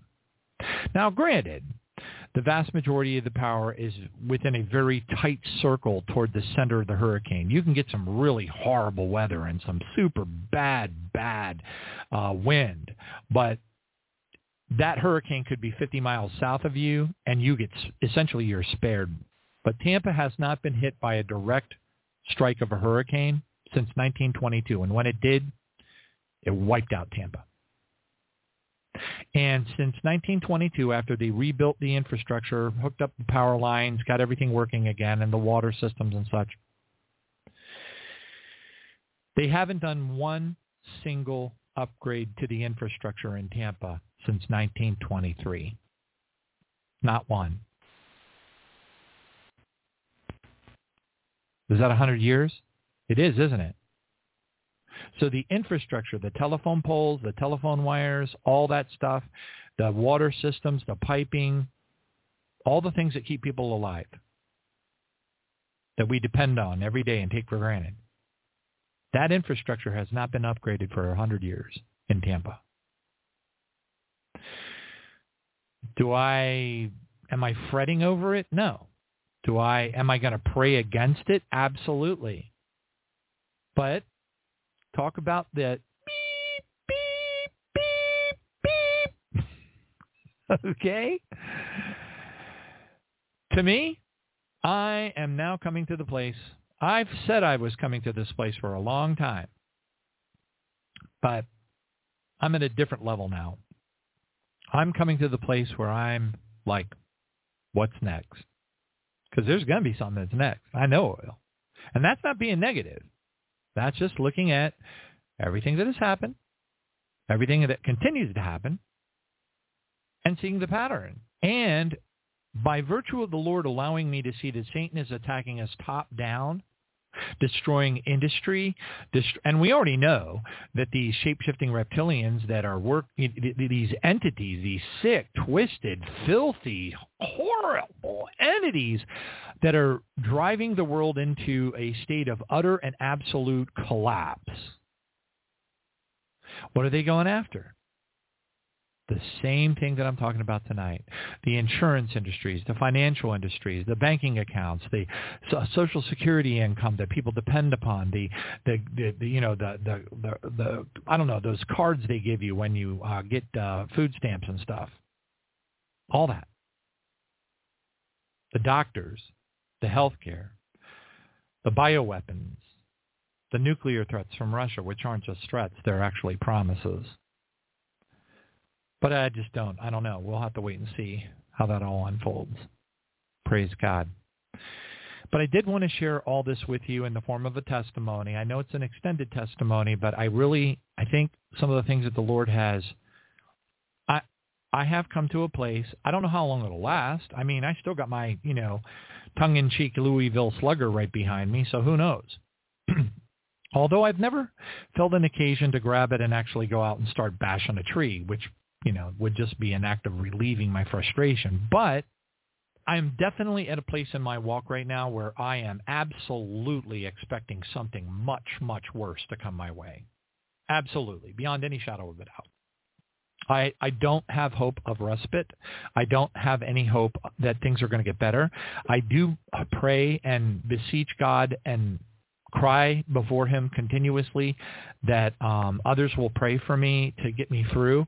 I make no promise that this radio show will continue um, because I, that, I w- that's beyond me. I don't have control over that.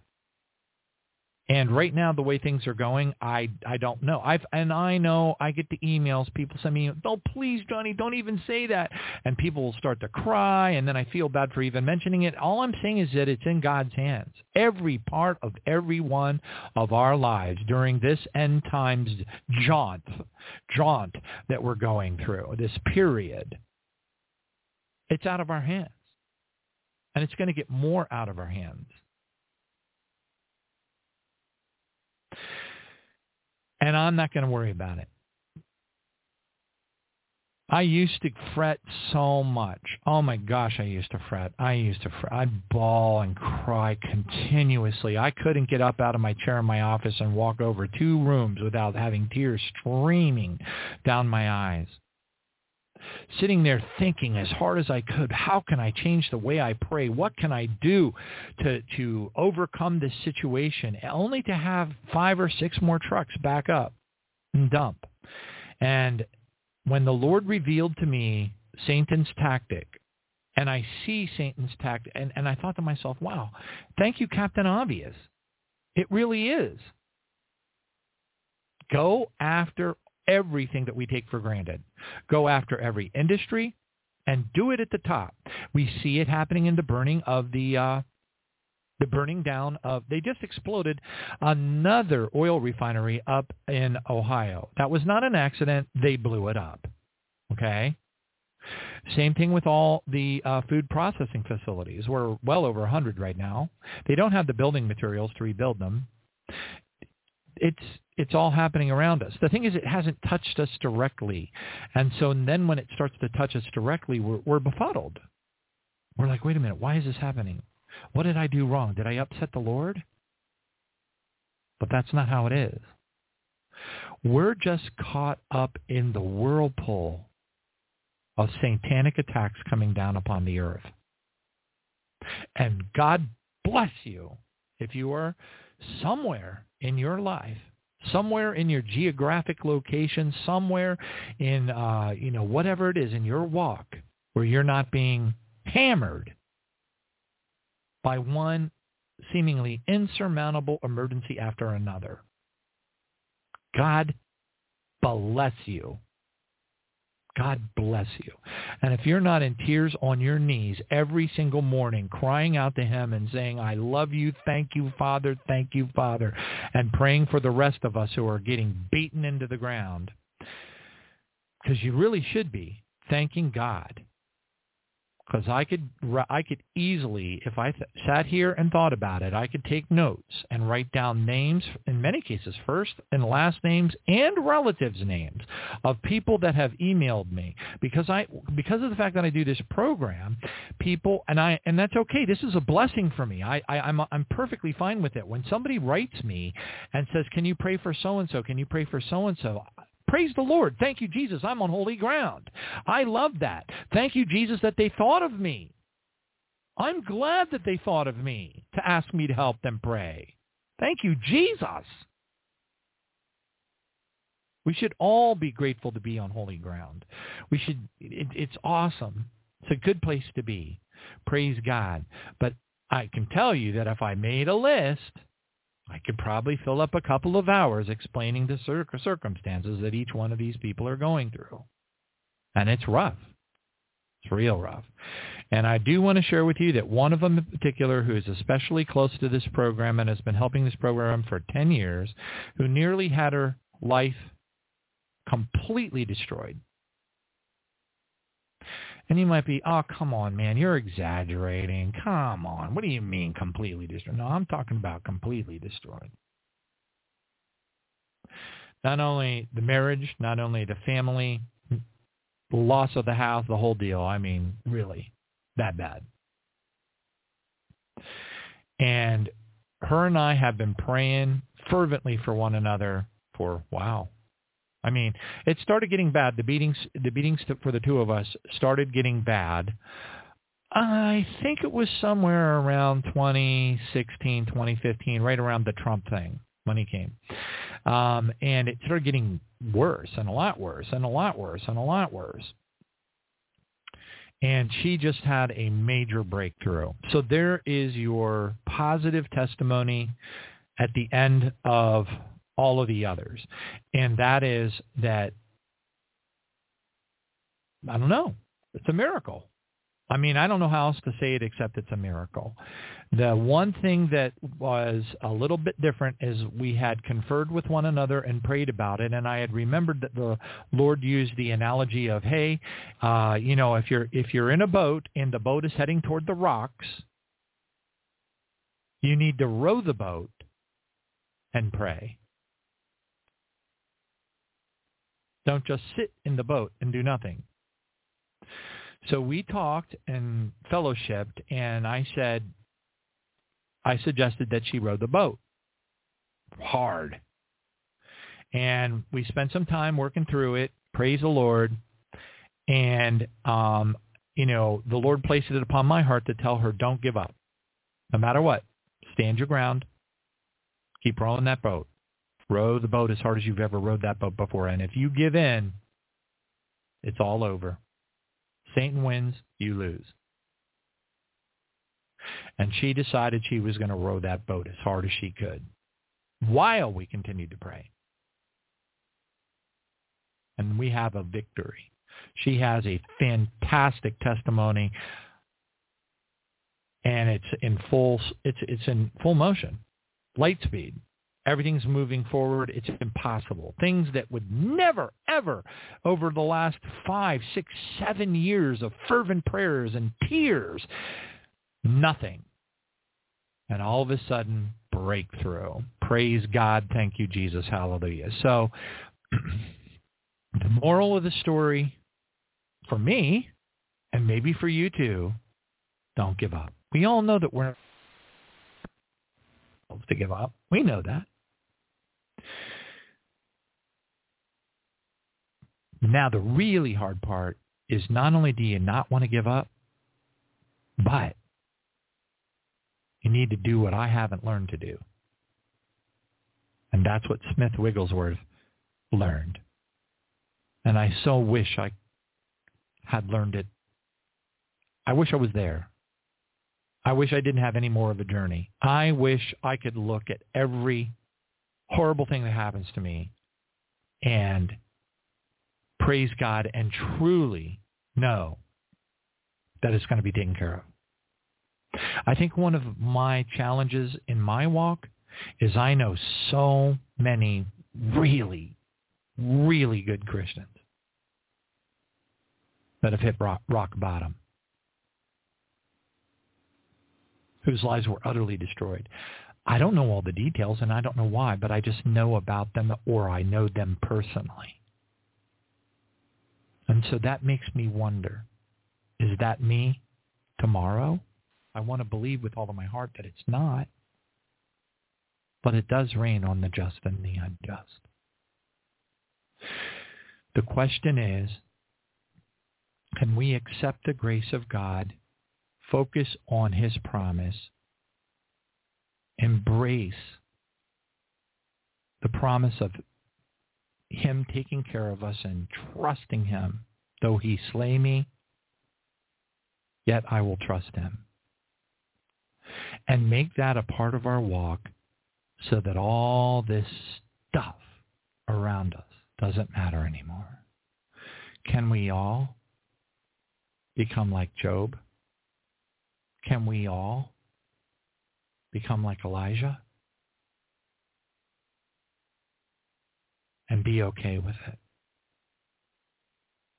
Because I think at that level of surrender, it is highly likely that you have come to that place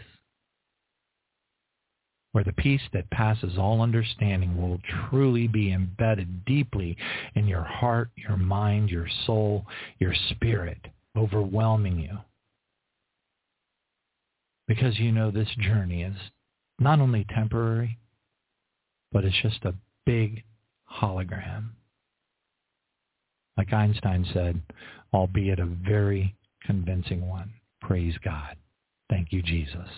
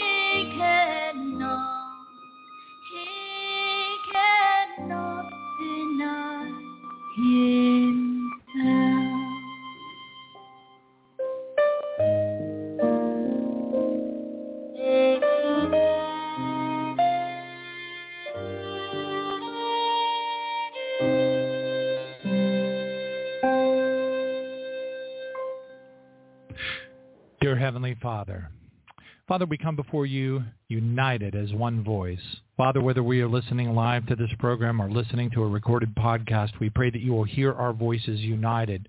Father, as a corporate prayer before you, In the mighty name of the Lord Jesus, Father, we part the spiritual realm as the Red Sea in Jesus' name as a royal priesthood your holy nation. And we come against the forces of darkness that would destroy our lives through indirect attempts and measures.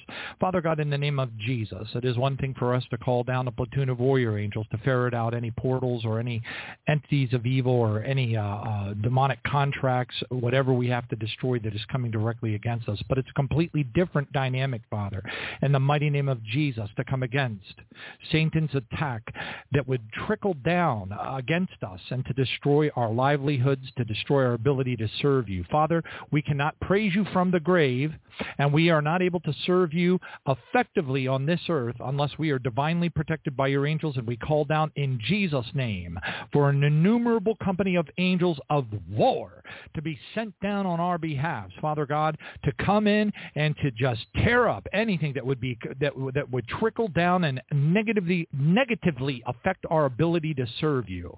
Father, in the mighty name of the Lord Jesus, whether it be through insurance companies, whether it be through finances, Father God, whether it be through um, uh, uh, job uh, uh dynamics or job security or layoffs or whatever the case may be, Father, we come against these things. We come against these attacks. We know that they are coming in at a high level, and we know that you're allowing it to usher in the end times. And we praise you for that. And 9 says, For when your judgments are in the earth, the inhabitants of the world will learn righteousness. And we praise you for that. Thank you, Jesus.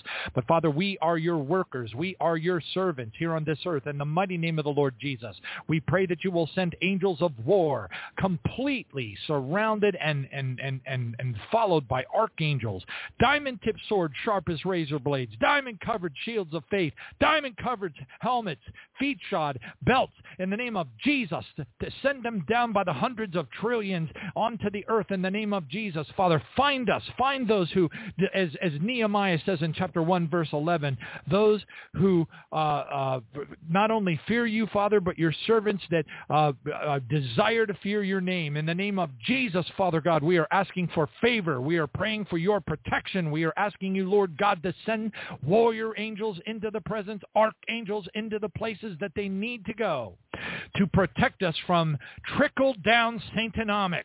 We have no other way to refer to it, and that's what we're going to use, Father, and we know that you understand exactly what it is we are praying for. In the mighty name of the Lord Jesus Christ, protect your servants, we pray, Father God. We beseech you to protect us from the indirect assaults against our ability to be able to serve you.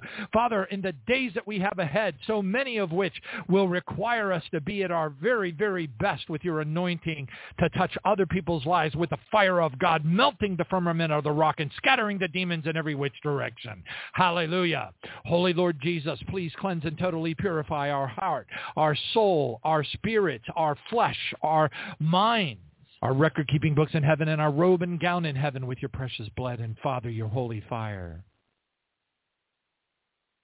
In the mighty name of the Lord Jesus, by the blood of the Lamb of God, in Jesus' mighty name, we declare that any entity, of the dark, darkness, worker of Satan, live or dead human spirit, member of a witch coven, anything that cannot call Jesus Christ its Lord and Savior that would attempt to come against us, at the very moment that they set their wills directly against us. We declare the fire of God to shoot down from the glory pillar and to burn them in the screaming horrific agony, making a public spectacle of them thereof, that all of the demons in the spiritual realm will scatter in all directions, and they will be more horrified to come against us or our loved ones than of Satan himself in Jesus' name. Father, we declare in the mighty name of the Lord Jesus for platoons of warrior angels on search and destroy missions to surround us. A holy fire of God, a whirlwind of the Holy Spirit, and a thorny hedge of protection to swirl around us on all sides, around our dwelling places on all sides, around our automobiles on all sides, around all aspects of our lives and our ability to perform our jobs on all sides, around our health on all sides. We plead the blood of Jesus into our bodies to heal the things that have yet to be healed because we know that we will be healed. We know that we will be healed because, Father, you need us. Your scripture says that you need us. It says, I, even I, am he who blots out your transgressions for my own sake. And I will not remember your sins. Keep me in remembrance and let us work together. Hallelujah. And we lift up Isaiah 43, 25 before your supreme courts of heaven. And we ask you, Father, for a supernatural outpouring of power, authority, and angelic support, Father, like has never been seen since before there was time in Jesus' name. Come against, send these angels in innumerable companies, Father God, organized to come against these attacks, this trickle-down Satanomics that is affecting so many of our lives in a negative way. In the mighty name of Jesus Christ, we pray and thank you, Father, for this victory. We praise you, Father, for this victory because we have won it. And we know that you want us to serve you as unbelievably powerfully as the scripture says and be Jesus for those who need that compassion and love and hope in even the darker days that we have ahead of us. We give you all the power, glory, honor forever and ever and ever, and we praise you, Lord. We exercise the rule of the victor over any demonic region that would set their wills against us. We exercise the rule of the victor, the Lord Jesus Christ, against any demonic region that would permit evil spirits in or through their territories for the purpose of coming against us. We command that it be immediately cut off from ever receiving power from the kingdom of darkness again. Ever. We require the immediate disbursement of all of their funds from the kingdom of darkness into the kingdom of light. Into the kingdom of light. We require the immediate destruction of all of their books, artifacts of sorceries, evil candles, pentagrams, all of it to be vaporized by the fire of God, which we call down from the glory pillar in the mighty name of Jesus. We require the immediate reversal of all their schemes, cancellation of all their assignments. We tear them up and we throw them in their face in the name of Jesus with the fire of God pouring down upon them like white-hot sticky magnesium napalm. In Jesus' name, penalties applied. We cast them into the pit. Hallelujah. Thank you, Jesus. Praise you, Father. Holy oil. Thank you, Father. name of the Father, the Son, and the Holy Ghost.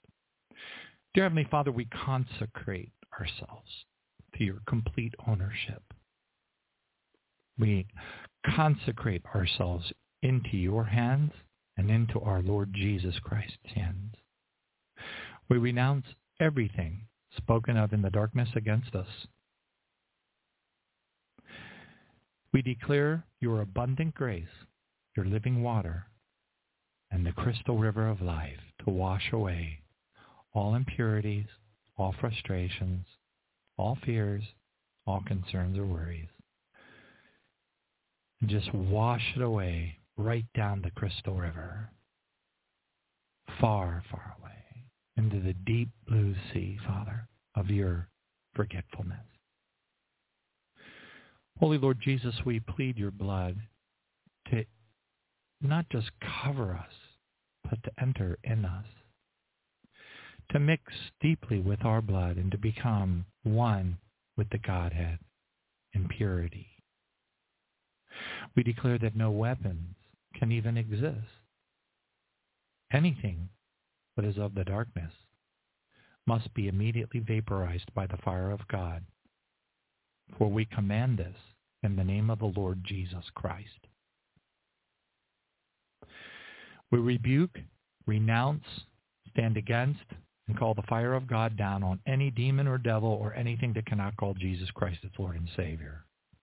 We cancel all demonic assignments. We tear up all demonic contracts. We break all yokes of bondage and curses that have been attempted to be placed against us. And we declare the fire of God to launch down from the glory pillar, fire swords of cherubim to be shot down from the heavens to cut into pieces the demons of darkness that would even attempt to come against us. In Jesus' name. We declare a whirlwind of the Holy Spirit a category five. Whirlwind of the Holy Spirit to blow your fire white hot in the name of Jesus Christ, punching through the spiritual realm directly into the throne room of God. Father, we abandon ourselves completely into your hands. Do with us what you will, whatever you may do. We thank you. We will thank you. We might not be thanking you when it's happening at the moment, but Father, we will thank you later. We praise your holy name. We are ready for all. We accept all. We proclaim it, we confess it, and it is ours. For as a man thinketh in his heart, so is he. And there is life and death in the power of the tongue. Let only your will be done in us, in all of us. We wish nothing else, Father. Into your hands we commit our soul, our spirit. We offer it to you with the love of our heart. And we pray, Father God, for your love to fill us and for us to fall so utterly in love with you. So utterly in love with you, Jesus. So overwhelmed in your presence. That it's beyond all our understanding. Fill us with your peace abundantly. We trust you, Father, no matter what it is we're going through. We trust you, and we ask you for an anointing of trust to fall on each of our hearts, that it should overwhelm us with that peace that passes all understanding. In Jesus' name we pray. Amen. And we enter into communion.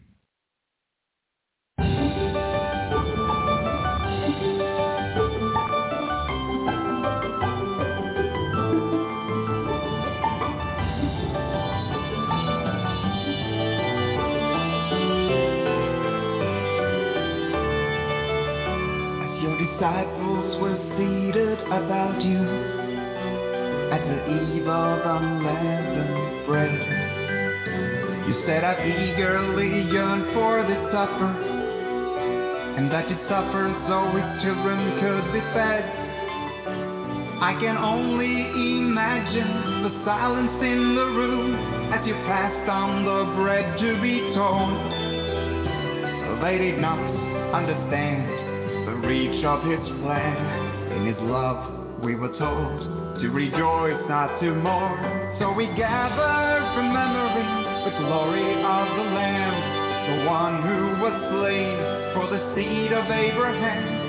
As we long for your coming, we imagine the feast, the King and his bride. When our waiting has ceased,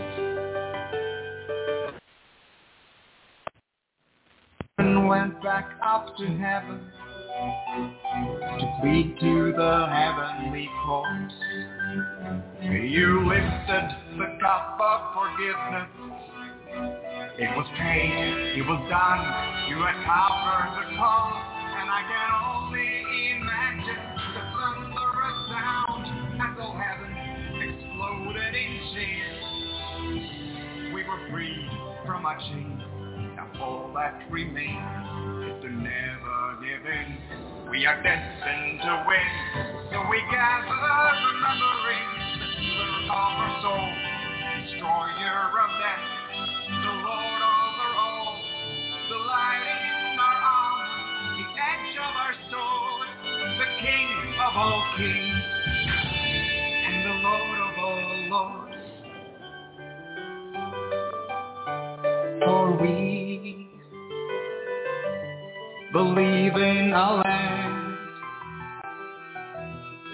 all of creation. We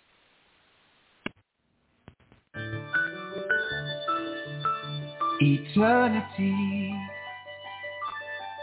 all is revealed. By the time we remember, all scars will be healed.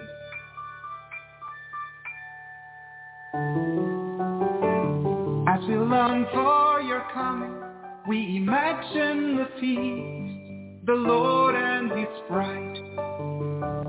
When our waiting has ceased,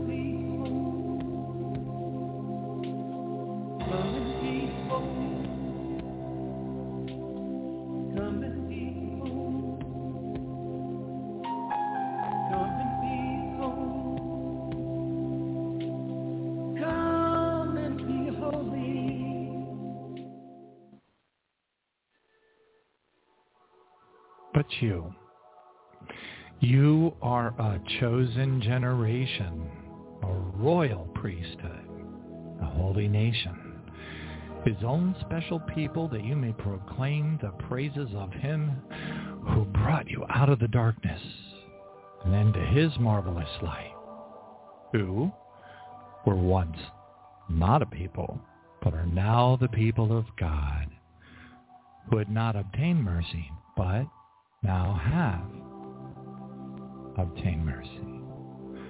Therefore, as the elect of God, holy and beloved, put on tender mercies, kindness, humility, meekness, long-suffering, bearing with one another, forgiving one another.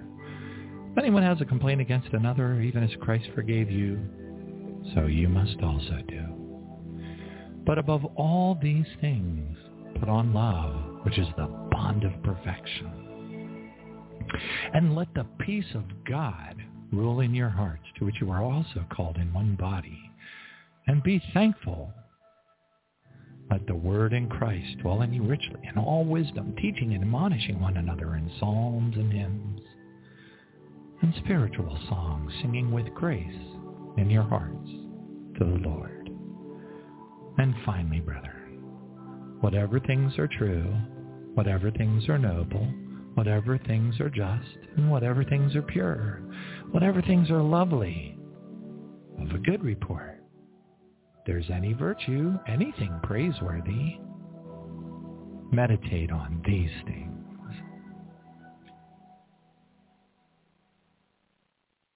He, Jesus, went a little further and he fell on his face and prayed, saying, O my Father, if it is possible, let this cup pass from me. Nevertheless, not as I will, but as you will. There's a lesson for all of us. Matthew 26, 39. God was manifested in the flesh, justified in the spirit, seen by the angels, preached amongst the Gentiles, and believed upon in the world, received up into glory. 1 Timothy 3:16. We pray for purification based upon Psalm 51, 1 through 14. Father, we pray that you will have mercy upon us. According to your love, according to your kindness, according to the multitude of your tender mercies. Father, we pray that you will blot out all of our transgressions and not remember any of our sins. Wash our robe and gown in heaven white and pure. Look upon our hearts, Father, as we struggle with life and challenges, trials, tribulation, difficulties, unsurmountable problems that only you can handle. We pray for your trust to enter into our heart, to envelope us with your grace, to fill us with your peace, We praise you. Wash us from our iniquity. Cleanse us from our sin. We know that we're sinners, Father. We know that there isn't a day that goes by that we don't dork something up. Father, against you and you only, we've sinned and done whatever it is that we have done. Sometimes we don't even know. Forgive us, Father. Father, we rent our robes before you because we know we are always unworthy. And it is only your blood, Jesus, that gives us a hope to be chosen. Father, behold, we were brought forth in iniquity and in sin our mothers conceived us. That's deep. Behold, Father, you desire truth deep, deep inside our inward parts and even in the hidden parts.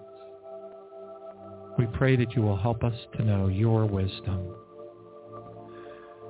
Purge us with hyssop, wash us, make us whiter than snow. Help us to hear joy and gladness.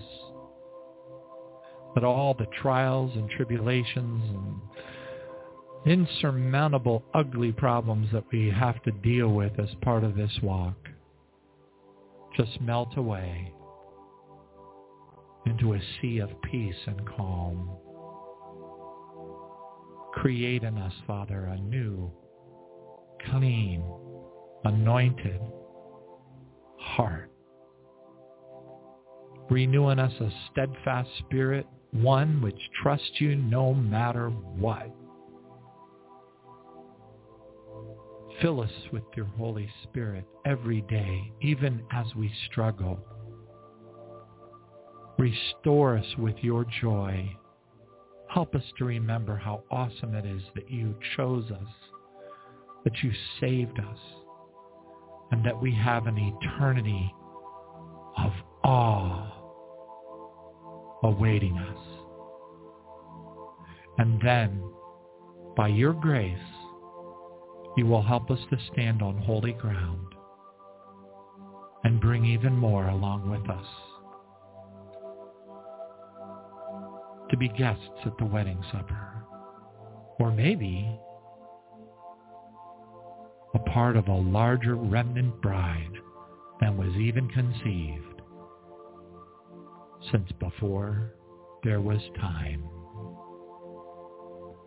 Deliver us, Father, from our guilt. Deliver us, Father, from feeling inadequate.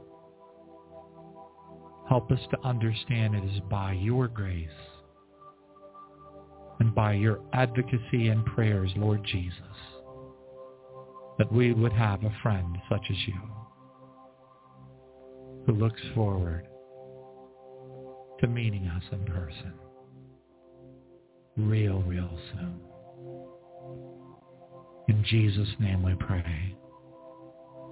Thank you, Father. Amen.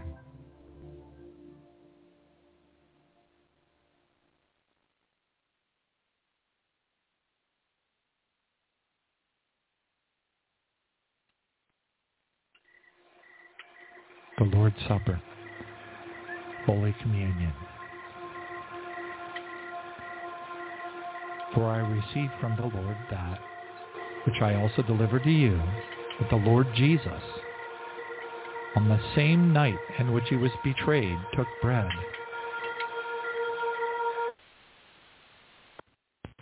And said, Take, eat.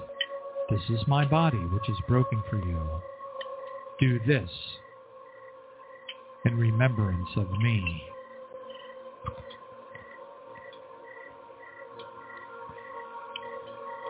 That same manner, he also took the cup after supper, saying,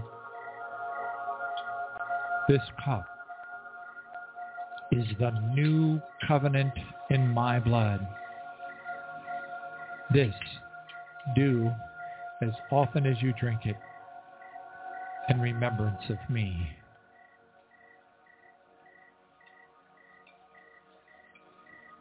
For as often as you eat of this bread and drink of this cup.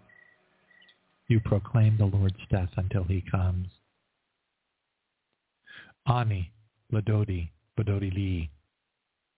I am my beloved, and my beloved is mine. Thank you, Lord.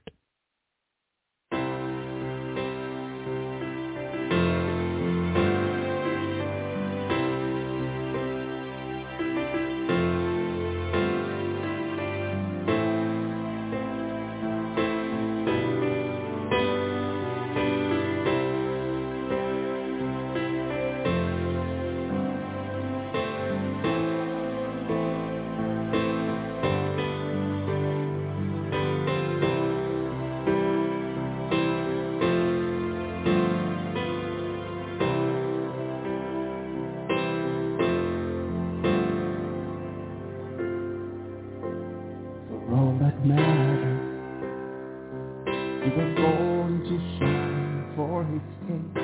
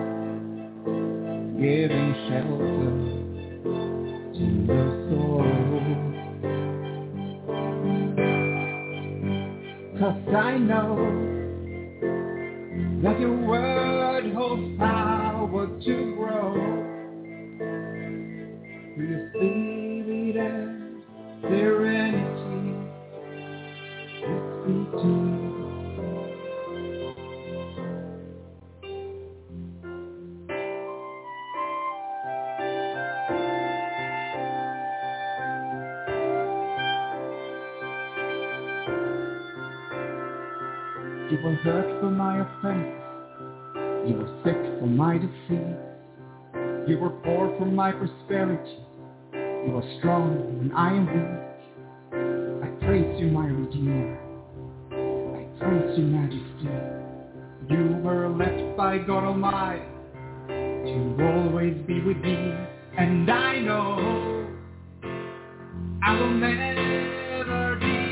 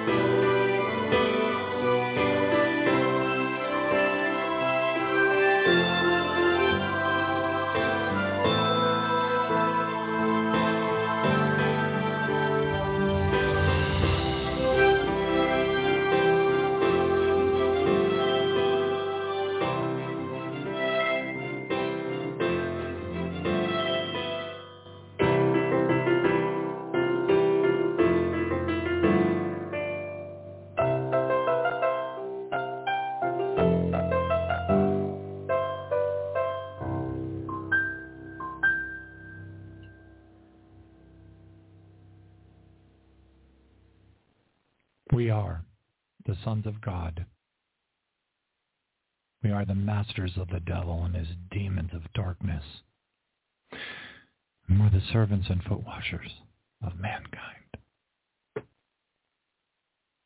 Ezekiel 22:30. So I sought for a man amongst them who would make a wall, stand in the gap before me on behalf of the land, that I should not destroy it. But I found no one. Also, go for us. Father, here we are. Send us.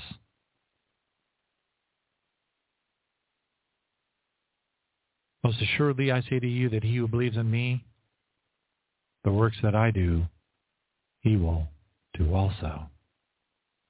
And greater works than these will he do, because I go unto my Father. And whatever you ask in my name, that I will do, that the Father may be glorified in the Son. If you ask anything in my name, I will do it. Now to him, Jesus Christ, who is able to do exceedingly abundantly above all that we can ask or even think of, according to the power that works in us. Colossians 2:15 Jesus having disarmed principalities and powers he made a public spectacle of them triumphing over them in it the cross intensified prevailing prayer is God's ordained law and method for implementing his redemptive plan in this age until Jesus returns. It is the highest the holiest and the mightiest effort of which a child of God is capable. It is God's chosen way to bring heaven's power, heaven's resources, and heaven's angels into action upon the earth. Charles Spurgeon said, He who knows how to overcome with God in prayer has heaven and earth at his disposal. Intensified prayer is clothed with the might of God himself. Thank you, Jesus. Dear Heavenly Father, we praise your holy name and we hold up symbolically before you a golden cup of forgiveness to pour out on all the peoples of the lands of Oceania, from the northern sides of Papua New Guinea to the southern sides of the South Pacific Islands, Tasmania, Australia, Father God, the Solomon Islands and the archipelago island nations of Indonesia, Malaysia, Jakarta, Singapore, Father God, Sumatra, Borneo. We pray and lift up all of the peoples of those lands, the indigenous and those who are visiting, relocating all those people. Father, in the name of Jesus, the good and the bad, we ask you, Father, forgive them, for they know not what they do. Neither do we. Father, we pray that you will forgive them, pour out a golden bowl of forgiveness upon them all in the name of Jesus. Father, as your servant Nehemiah did in chapter 1, verse 6, and your servant Daniel did in chapter 9, 25, when they confessed of the sins of the peoples of the lands of Israel, we, as a royal priesthood, confess of the sins of the peoples of the lands of Oceania. We confess of the sins of their first fathers and their fathers' fathers until before there was time. We break all yokes of bondage. We, we renounce all things spoken of in the darkness against them. We break all generational and bloodline curses throughout every branch of their family trees until before there was time. In the mighty name of Jesus, we break them. Thank you, Jesus. Hallelujah.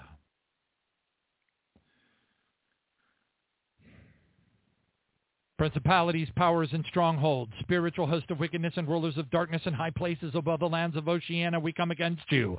In the mighty name of the Lord Jesus and by his blood, we decree fire swords of cherubim to be shot down from the heavens and to cut you into pieces. We declare fire of God to launch down from the glory pillar and to burn you into screaming agony, making a public spectacle of you thereof. We bind Colossians 2.15 in the courts of heaven against thee in the name of Jesus Christ. And we declare hundreds of trillions of legions of warrior angels and archangels to follow, to enter into the spiritual realm above the lands of Oceania and to wage war against thee such as never been seen since before there was time.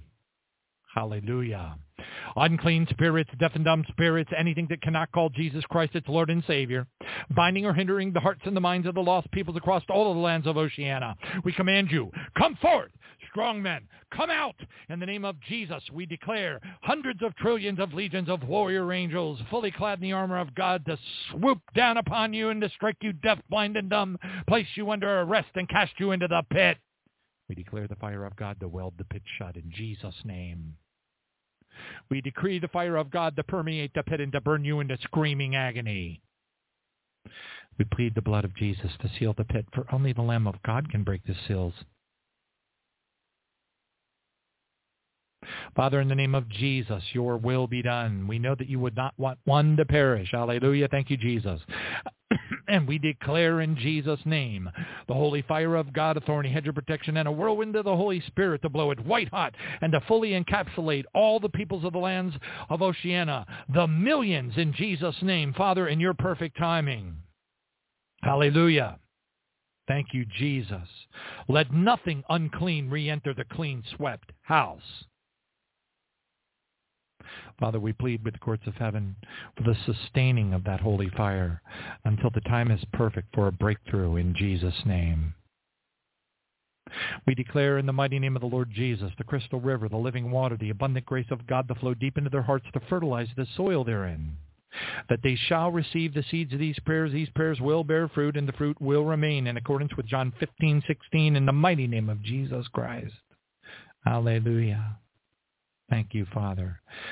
Holy Father God, we pray for an innumerable company of angels of light and love and the presence of the Lord Jesus, the man in the white robe, to stand before them in dreams, in visions of the night when deep sleep falls upon men, to save their souls from the pit and to seal their instruction. Job 33, 14 and 15. Hallelujah but in standing visions of the day. Father, we are asking for a miracle. We part the spiritual realm as the Red Sea above the lands of Oceania for safe passage for heaven's angels, heaven's resources, and heaven's power to flow freely to do thy will. Your will be done, Father God, on earth as it is in heaven. Hallowed be thy name. We praise you and we thank you for the authority that you have given us through the name of our Lord Jesus Christ.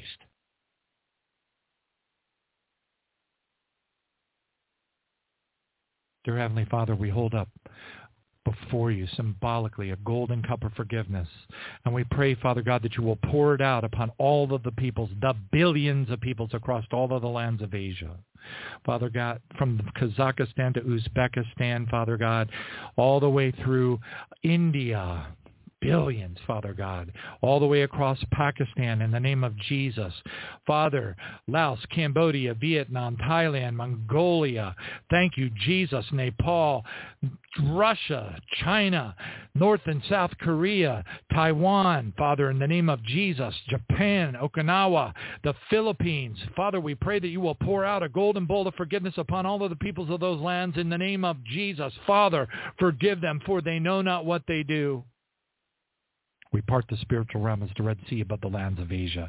In Jesus' name for safe passage for heaven's angels, heaven's resources, and heaven's power to move freely and unhindered into those lands. In Jesus' name, hallelujah. Thank you, Father. Thank you, Father. And as your servant Nehemiah did in chapter 1, verse 6, Daniel and 925, we confess of the sins of the peoples of the lands of Asia. We confess of the sins of their first fathers and their fathers' fathers until before there was time. We break all yokes of bondage. We renounce all things spoken of in the darkness against them. We break all generational and bloodline curses throughout every branch of their family trees until before there was time. In Jesus' name principalities, powers, and strongholds, spiritual hosts of wickedness, and rulers of darkness in high places. All across the lands of Asia we come against you in the name of Jesus Christ.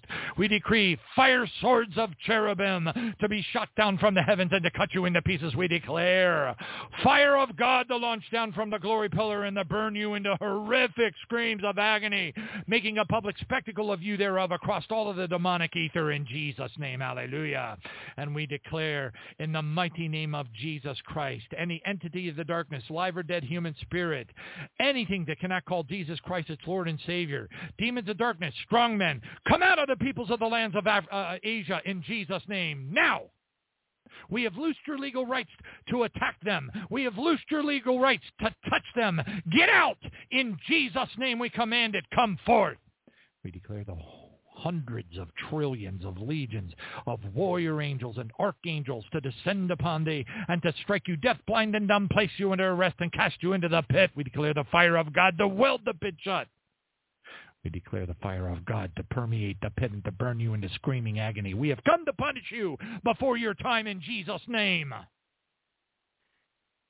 We plead the blood of Jesus to seal the pit.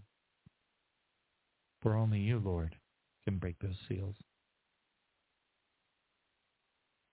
We decree in Jesus' name the holy fire of God, a thorny hedge of protection, and a whirlwind of the Holy Spirit to encapsulate all of the peoples of the lands of Asia, even if but for a time, Father. Hallelujah. Your will be done. Let nothing unclean re-enter the clean-swept house. We declare the abundant grace of God, the living water, the crystal river to flow deep into the the seeds of these prayers. These prayers will bear fruit. The fruit will remain in accordance with John 15, 16, which we bind before the courts of heaven on behalf of all of the lost peoples of the lands of Asia in Jesus' name. Father, we plead, send down an innumerable company of angels of light and love in Jesus, the presence of the Lord Jesus, in to their dreams and their visions and their open and standing visions of the day. Miracles, Father God, we call down across all of those lands to open their eyes and to give them the hope that we all have, knowing he who loves our soul and theirs as well. Your will be done, Father, on earth as it is in heaven. Lord Jesus, we pray that you will call each of them by their name in their native tongue. Lift your hand of compassion to those who are forever searching and never finding. So they find.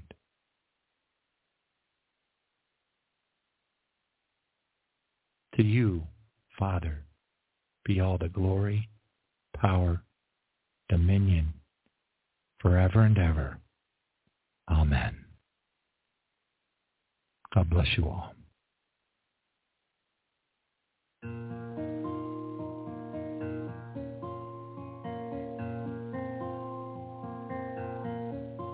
Lord, we come to you with repentant hearts. We seek you with all our minds. Sinners at the mercy of grace, redeemed we are by your embrace. Praise his holy name.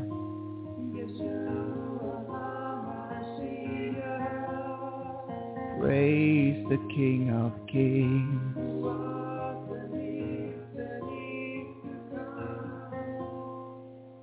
When will your coming be? When will your trumpet sound for me? For you we will endure until you come back for your bride to set her free.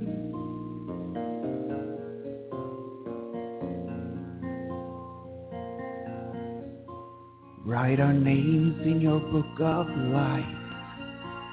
We are cleansed through your holy sacrifice as we lift your name on high. We renew our mind, renew our soul, remove the scars from our past and deem us righteous. We rebuke all deceptive lies. When will your coming be? When will your trumpet sound for me? Till then we will endure. We are the branches on the living tree. When will your coming be? When will your trumpet sound for me?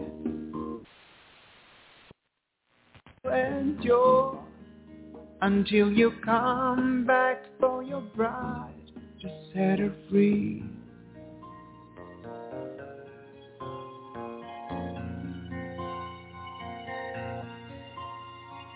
Watch us as we trim our wicks. Our lamps are full, our hearts are right. Like those five wise virgins we will be. Your bride awaits thee patiently.